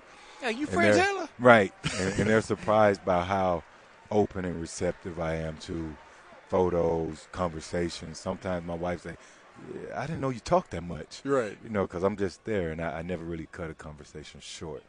But uh, yeah, I don't know, man. It's just who I am. No, that's good stuff. Yeah. But on the field, that was something that you had Oh, to yeah. transform. Oh, yeah, exactly. Or they were going to get you. Right. People, guys like you, you're definitely going to get No, you. man. You have to protect yourself. Did, th- this guy never hit you though. You guys never went head to head, right? I think we oh, wait, no, you did. in 98. 98. Yeah, 98, That's I right. missed- I know I missed a tackle on you. In '98 Oh. in Denver. Yeah. Before I got a concussion. Oh. I uh, it was John Mobley because I had an AC sprain in my right shoulder, so I went to pick him up this way, and he got the chin. Oh. And about uh, I don't know however long later, I, I don't remember any of the first quarter, or second quarter. Went back in in the third, fourth quarter. And we did okay. Yeah. did okay. Good matchups, but I knew growing up watching you, it's like don't let that man hit you. Oh, I've seen a lot of those hits, so I try my best to avoid it. Oh, hey man, say, me, I'm the same way nowadays. Oh, well, yeah, of course.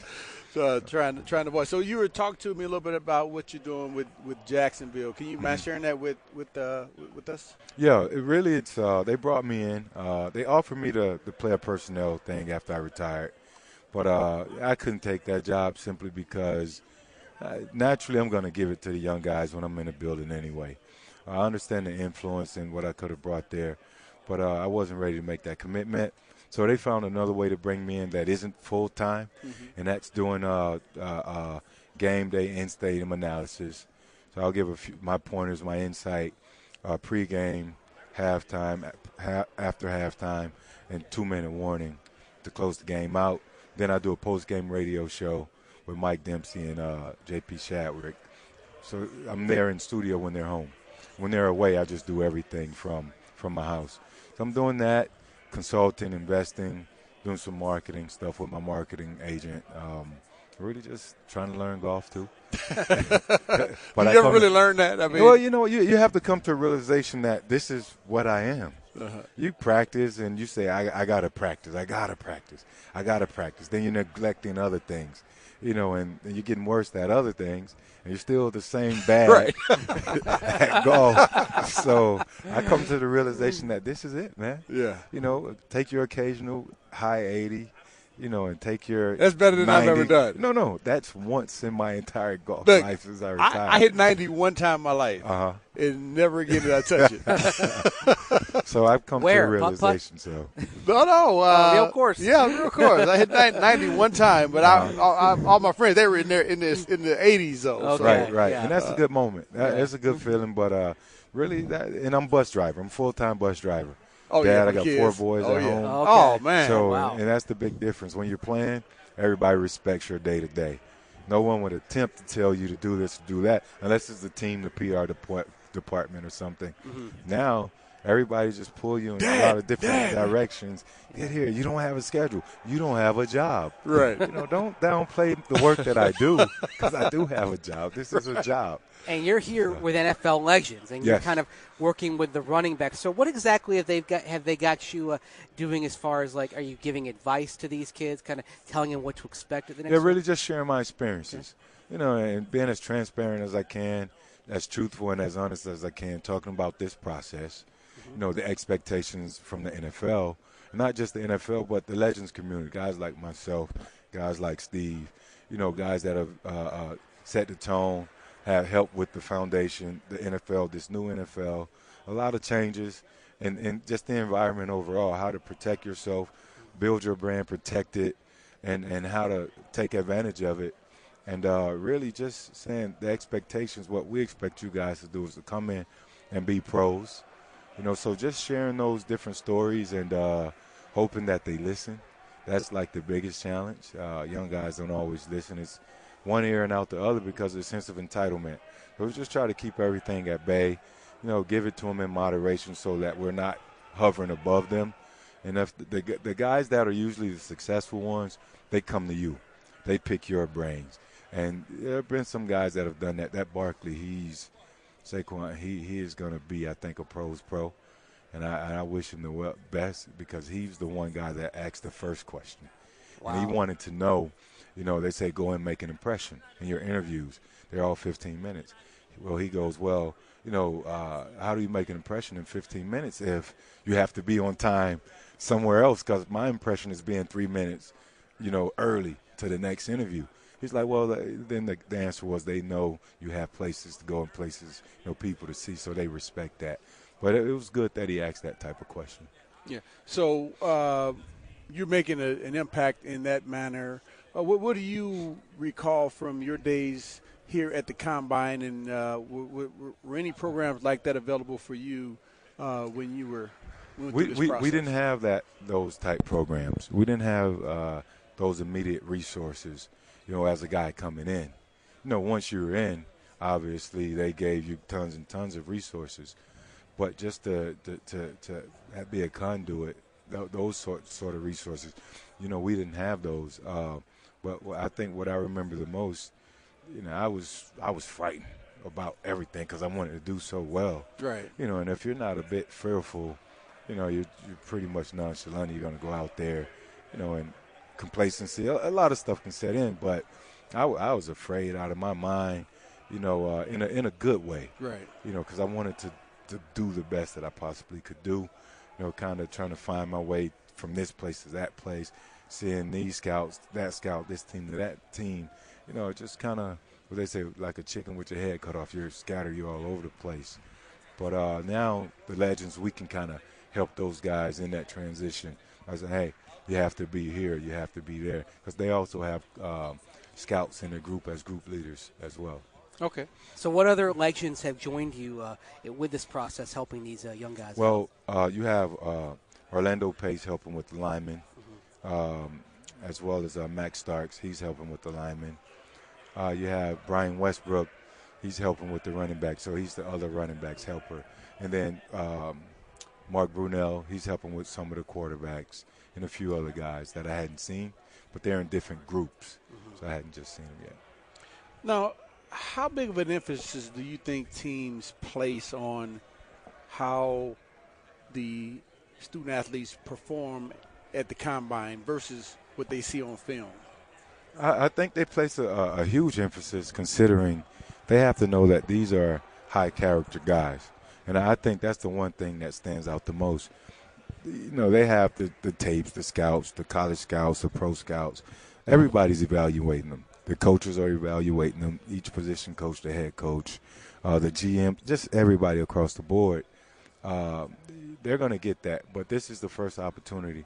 They get an actual opportunity to see the guy in person, you know, to see his body type, you know, looking at his neck. If he's a small neck guy, he might be more prone to injury. If he's a thick neck guy, you know, he's going to be a brawler or guy who might not get injured as often. They're looking at, you know, the muscle uh, um, makeup, the, the different tissues. They, they're, they're looking at everything. Uh, but more than anything, I think uh, they're really studying and evaluating the character, how the guy conduct themselves, how they interview, because they're investing millions and millions of dollars into these players. They don't want to, you know, get a guy who's, you know, talented to the umph degree, yet he can't maintain and control his head Right. when the pressure's on him. Because mentally, you have to be as sharp mentally as you have to be physically in this game. So uh, I think uh, it was Rick Spellman. He, he opened up the orientation the other night. He said, guys, you have to be three things in this business. You have to be tough. You have to be competitive. And, and more than the other two, you have to be smart. Yep. Because this is a huge responsibility, not just to yourself, but your family, you know, your team, and accountability starts here this weekend or this week. So I, I would agree with him on that. Chatting with Fred Taylor, former Jaguars running back, who's here with NFL legends, helping some of the running backs here at the combine in their transition to the next level. And before we go, Fred, I want to ask you, how different is this whole combine process now compared to when you came through it two decades ago? I mean, look around. Uh, the stat that I got is 1,300 media. Wow. 1,300 media here. I mean, uh, when I was when I came through, I don't think it was televised. It wasn't televised. No, Right. Right, as I remember it. Uh, another thing is the turf. You know, they have the Astro turf, well, the field turf now, Mhm. versus the, the Astro turf that added a few tenths of a second to your uh, 40 time. And a lot of guys were afraid to even run here then. These young, these guys now, they, they should run because they have the technology, you know, and the, everything is just meant to make this a much, much faster game. Yeah. And uh, they have to, again, this is when, with the media, getting an opportunity to connect the players to the fans, you know, uh, uh, for the first time, really, uh, outside of your college fan, your collegiate fan base. So uh, that's the biggest difference. And I think these young guys should grasp that and take full advantage of it because it's a great opportunity. I was going to ask you some questions about Blake Bortles and Go for it. quarterback Yeah, and all let's that. do But, it. but actually, I want to ask you. Uh, I want to go to the defensive Okay, side though. got it. Defense was dominant Yes. last year Mhm. in Jacksonville. Uh, got some young young players, uh, AJ and Yeah. um, what's the mother kid? Ramsey Yeah, over there. Jalen Ramsey. Yes, Right, yes. right. Church in the Uh, back uh, end. Amazing Yeah. players, but when they got into the playoffs, and then they started talking noise, that kind of turned me off. Just Right. because it's my theory that when you start talking noise, you put unnecessary pressure on Right, yourself. target, yeah, yeah. I mean. Guy's a heck of a player, man. Uh-huh. That whole defensive side, man, they are Right. beasts. Right. But when they start talking to us, like, oh man, that's that's it's gonna make it more more difficult. Right, and uh, you know, and, and teams, you know, they feed off that. You know, the the bulletin board material, all that. I was a guy as humble as can be. You know, um, for the most part. When I got on that field, you know, it is a whole different ball ball game. Uh, and then I, I, I wasn't fearful of bulletin board material because I knew that I had to back it up. Right. And I have to back it up anyway, or they're, gonna- they're out there trying to take something off my plate. So for that matter, I, I didn't mind a little, you know, you know, in fun, in Yeah. competitive fun. Uh, to to, and I agree with you, uh, but to to Jalen's defense, it was consistent. He was, was from yeah. Yeah, he wasn't like he just started training camp. Yeah.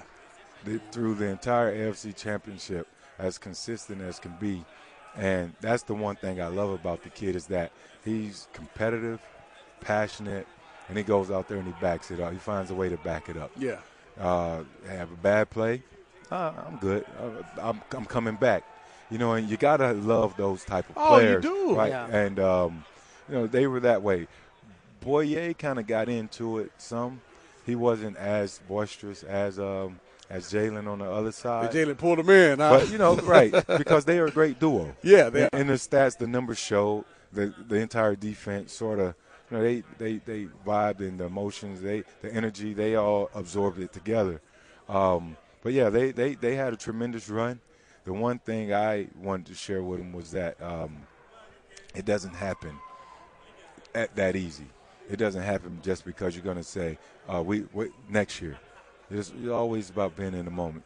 Now, the, the odds are you, you should be there again, right? Not necessarily there as the AFC Championship, but you got the same guys returning, so you should get. The, but injuries, you don't take those into account. Mhm. You know, maybe a tip ball that turns into a touchdown for another team. Like things happen, strange things happen in You never know. the game of football. So it's just taking advantage of the moment now, embracing that. But the good thing is that they're a young group, and I think that they're looking forward to next year, and their awareness and all that stuff should increase, and they should, you know, uh, their performance output should be much better. And you like keeping Blake Bortles around as well, keeping that core together with him at, Right. You know. I, I think that Blake, um, when they pull out this stat prior to the AFC Championship game, not many people know it, but I'll share it. Uh, they looked at, uh, they compared Blake and Eli Manning. Right. Eli turned it up in his fourth year. He had a better year. They won. They won the Super Bowl. Yeah. And Jacksonville was on that course. And when they pulled Blake's numbers, his com- percentage completion, INT, QB ratings, it was better than Eli by uh, these five, ten points in each category. So when you look at that comparison, you look at the growth Mhm. and the the ability, you know, the possibility and what he brings to the table. Being a guy like Big Ben who can extend those plays, a guy who finally got a good defense and a running game with Leonard Fournette, who realized that um, I don't have to have all this pressure on me. I don't have to go outside of myself to try and make something happen. So in that sense, he his turnovers went down. That's growth. You know, his completion uh, rate, uh, QBR went up. That's growth. Uh, just being a leader, a vocal leader. You know, not a guy who who was out, you know, being immature. He understood what the team needed and demanded of him. So that's growth. And as long as you're growing, I'll take a chance with you. And when you look at his his the, the deal that he did, and when you weigh it out, people say, "Oh, they brought him back and gave him all this money." Eh, When you look at the options and uh, the structure of the contract, his old contract versus new, it's a smart move on the team's behalf. You know, Yeah. because now they don't have to go out and overpay for, let's say, someone like a, a Cousins who's going to demand 20 plus million a year going forward. So, uh, you know, we'll see how it, you know, if it was a good or bad decision going forward. But uh, here at the moment, I think it's a good decision by them. I really do. Good stuff, Fred Taylor. Really appreciate My your time, pleasure, man. guys. I Appreciate it, man. the Hey, invite. the Thank- Legends are- are always lucky to have see you, man. Pleasure, man. Yeah, Thank man, you. appreciate Thank it. you. Fred Taylor, legend, former Jaguars running back, all-time Thank Jaguars thank rushing you. leader. He's in town for the combine, helping running backs through. We got plenty more on the other side. Orange and blue, 760. First and 10 and 10. Andrew Mace, Ring of Famer Steve Atwater. We got more on the other side. Stay tuned. We talking about practice.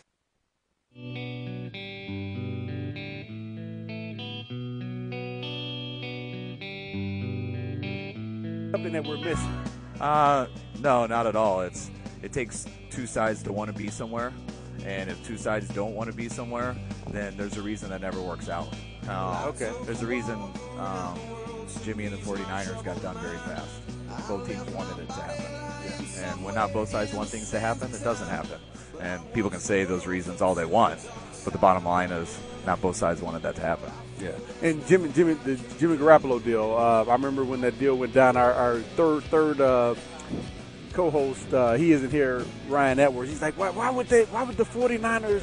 Why would they pay him that much money? It's like, well, because they knew that's who they wanted, and Don't write a check your ass can't cash.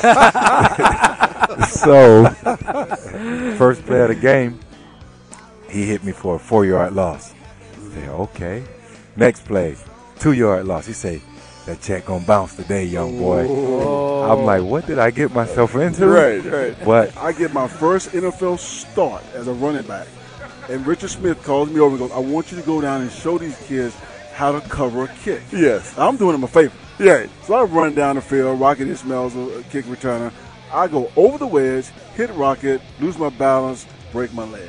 Oh. in Barcelona, Spain. man, Some highlights from our interviews today Kyle Shanahan, Fred Taylor, Anthony Lynn, head coach of the Chargers. Some good stuff. The first soundbite, of course, was Kyle Shanahan talking about Kirk Cousins. Of course, Kyle Shanahan coached Kirk Cousins in Washington. Kyle was the offense coordinator. Kirk was in his first couple of years in the NFL, explaining, hey, you know, got to have two sides to make it work. And uh, that's part of why he hasn't re signed with Washington. And then the second bite was from Fred Taylor, looking back on a little game that he had back in 98, little little back and forth with Warren Sapp back then in 1998. And then Anthony Lynn talking about some of his some of his younger days when he was a Broncos player back uh, when he was Steve Atwater's teammate. yes, he was over 93. in Barcelona, Spain. Yep, 93 in Barcelona, of course. Came back to the Broncos in 97 and 98. Real good stuff today here from the Scouting Combine. First and 10 10, Andrew Mason, Ring of Famer Steve Atwater. One more segment before we hand the baton to Brandon Krisztal and Matt McChesney. All access, 1 to 3 p.m. They too are live from the scouting combine here in Indy. Actually, Brandon, great job getting us some interviews. He actually brought Fred Taylor and Kyle Shanahan and Anthony Lynn over. So good job producing from appreciate us. you, now he's yeah he's going to be driving driving the show from one to three p.m. and and players are going to be talking. So we're going to have some audio from that from the interviews and the press conferences that are going on right now. I'll bet you uh, they may have Quenton Nelson right off the top at 3 p.m. He's going to be talking. Quenton Nelson, of course, the guard from Notre Dame, who's at the top of some draft boards, at the top of my draft board. I'm not saying he's going to go number one overall, but I think he might be the best player in this draft. You want- certainly be the first guard. Yes, and I think he's definitely going to be the first guard. A good chance to be the first offensive lineman. And usually, the first O lineman's a tackle, right. not a guard. That's and could be the highest guard taken in quite some time. You want to join the conversation? Text us five seven seven three nine. Start with sports. Call in 303-713-7600 at Orange Blue 760 on Twitter, Orange and Blue 760 on Facebook. On Twitter, we've got nine minutes left for you to vote in today's first and 10 10 poll. Where do you think Kirk Cousins ends up signing? Right now, it's a dead heat. 43% of you say Denver. 43% of you say the Minnesota Vikings. 12% the Jets. 2% somewhere else. Get your votes in. You got, like I said, nine more minutes to vote on that poll. And uh, I want to change my vote. I can't change it though. Unless you have a super secret Twitter account that you can vote on. No, I don't have it. I only have one. I can't, I, Oh. can't, I can't keep up with two. Oh man, Y- you need like a secret Twitter account that you can that you can access and uh, and vote on, so you can get that extra vote in. A couple of uh, comments on the text line, actually talking about Kirk Cousins. Um, this one from Robert. Think of the pressure Cousins would have if he went to Minnesota and they didn't do better, or at least go to the Super Bowl. Oh, uh, we've already discussed that. Yeah, I mean, anything less than a Super Bowl victory is is, is that not a successful season? But here's the thing: if he's cut of the timber you think he is, don't you want him to embrace that pressure?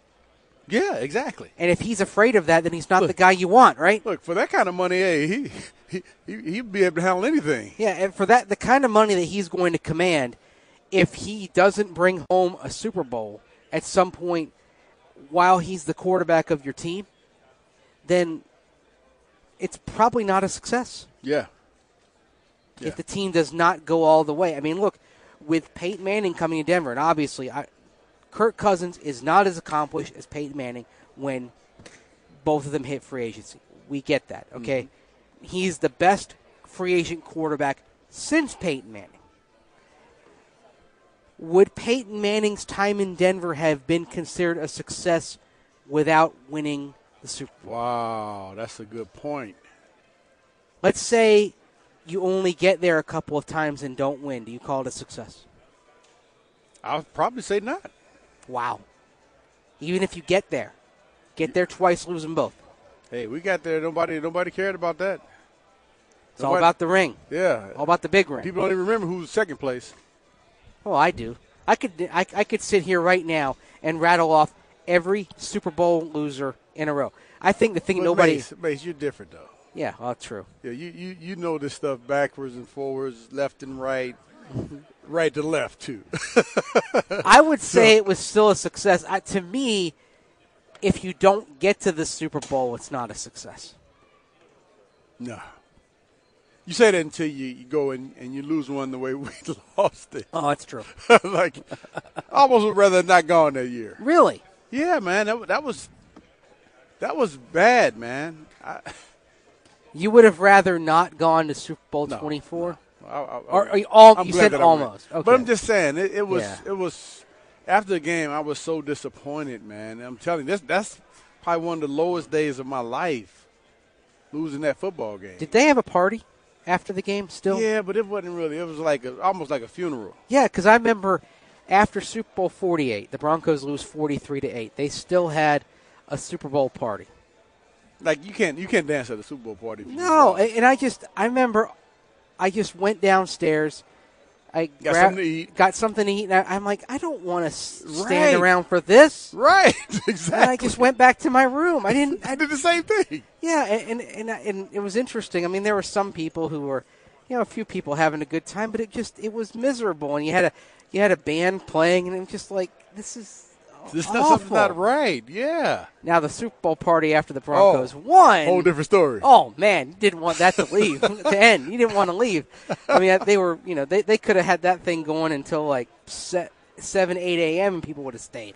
Oh, I remember that one too. That Yeah. one of the first one, man. Oh man, and that was on the other end of the spectrum. Hey, this one of the greatest days of my life. Yeah. We had so much fun. We were everybody was dancing. I remember Shannon Sharpe. He was like Shannon always had knee problems. Yes. And back then, I forget the name of the dance he was doing, but he was holding on to one of the tables, you know, going down low. I'm like, all right, Shannon. The limbo. no, it wasn't the No. limbo. Oh, I know. Don't was where you do your knees like that. I forget the name of it. Uh, Oh man, I, I I can picture it, but I don't know the name of it. Yeah, yeah. But it was it was definitely fun times. Yeah. Definitely fun times. Do you remember the bands that played, or I have no clue. Because I remember after after the Super Bowl forty eight loss, it was the Roots, the Jimmy Fallon house band. I remember after the Super, and Super Bowl, Bowl 50, it- Super Bowl it was fifty, it was Flo Rida. Yeah. that was that was awesome. That was off the chain. Yeah.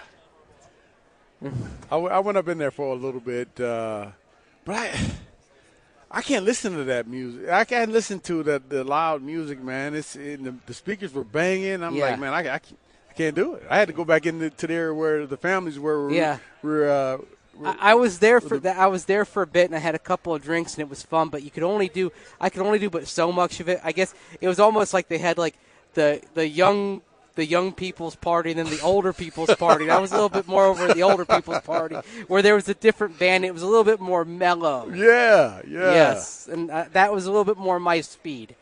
Oh man, yeah, that was, But it was still fun. Oh, it was fun. That whole that whole night was fun. Um, Yeah.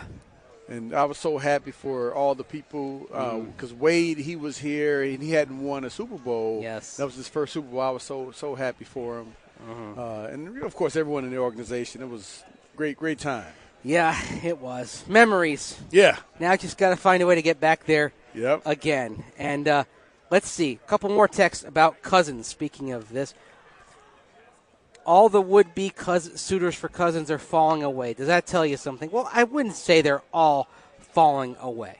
Okay, Jacksonville, were they really a suitor? I mean, there was speculation about them, but as we just got done discussing with uh, Fred Taylor, former Jaguar, who's still connected with the organization, does uh, does some you know does does some consulting with them and does some commentating for them uh, on their pregame show. That it was probably the right play for them to keep Blake Bortles, as far as having continuity and building off what he'd done, building off the growth he'd shown, especially from year three to year four. So I'm not sure that the Jaguars were ever truly a would-be suitor for Kirk Cousins. I agree with that, and they you know said they went back and looked at the stats, compared them to uh, Peyton Manning. Yeah. Was it Eli Manning or Peyton Manning? Eli. Eli Manning. Yes, Yes, Eli. And uh, said that his stats were better better than Eli's stats. Uh, so they felt comfortable that hey man, we, we have a guy who's growing. He's on the right path.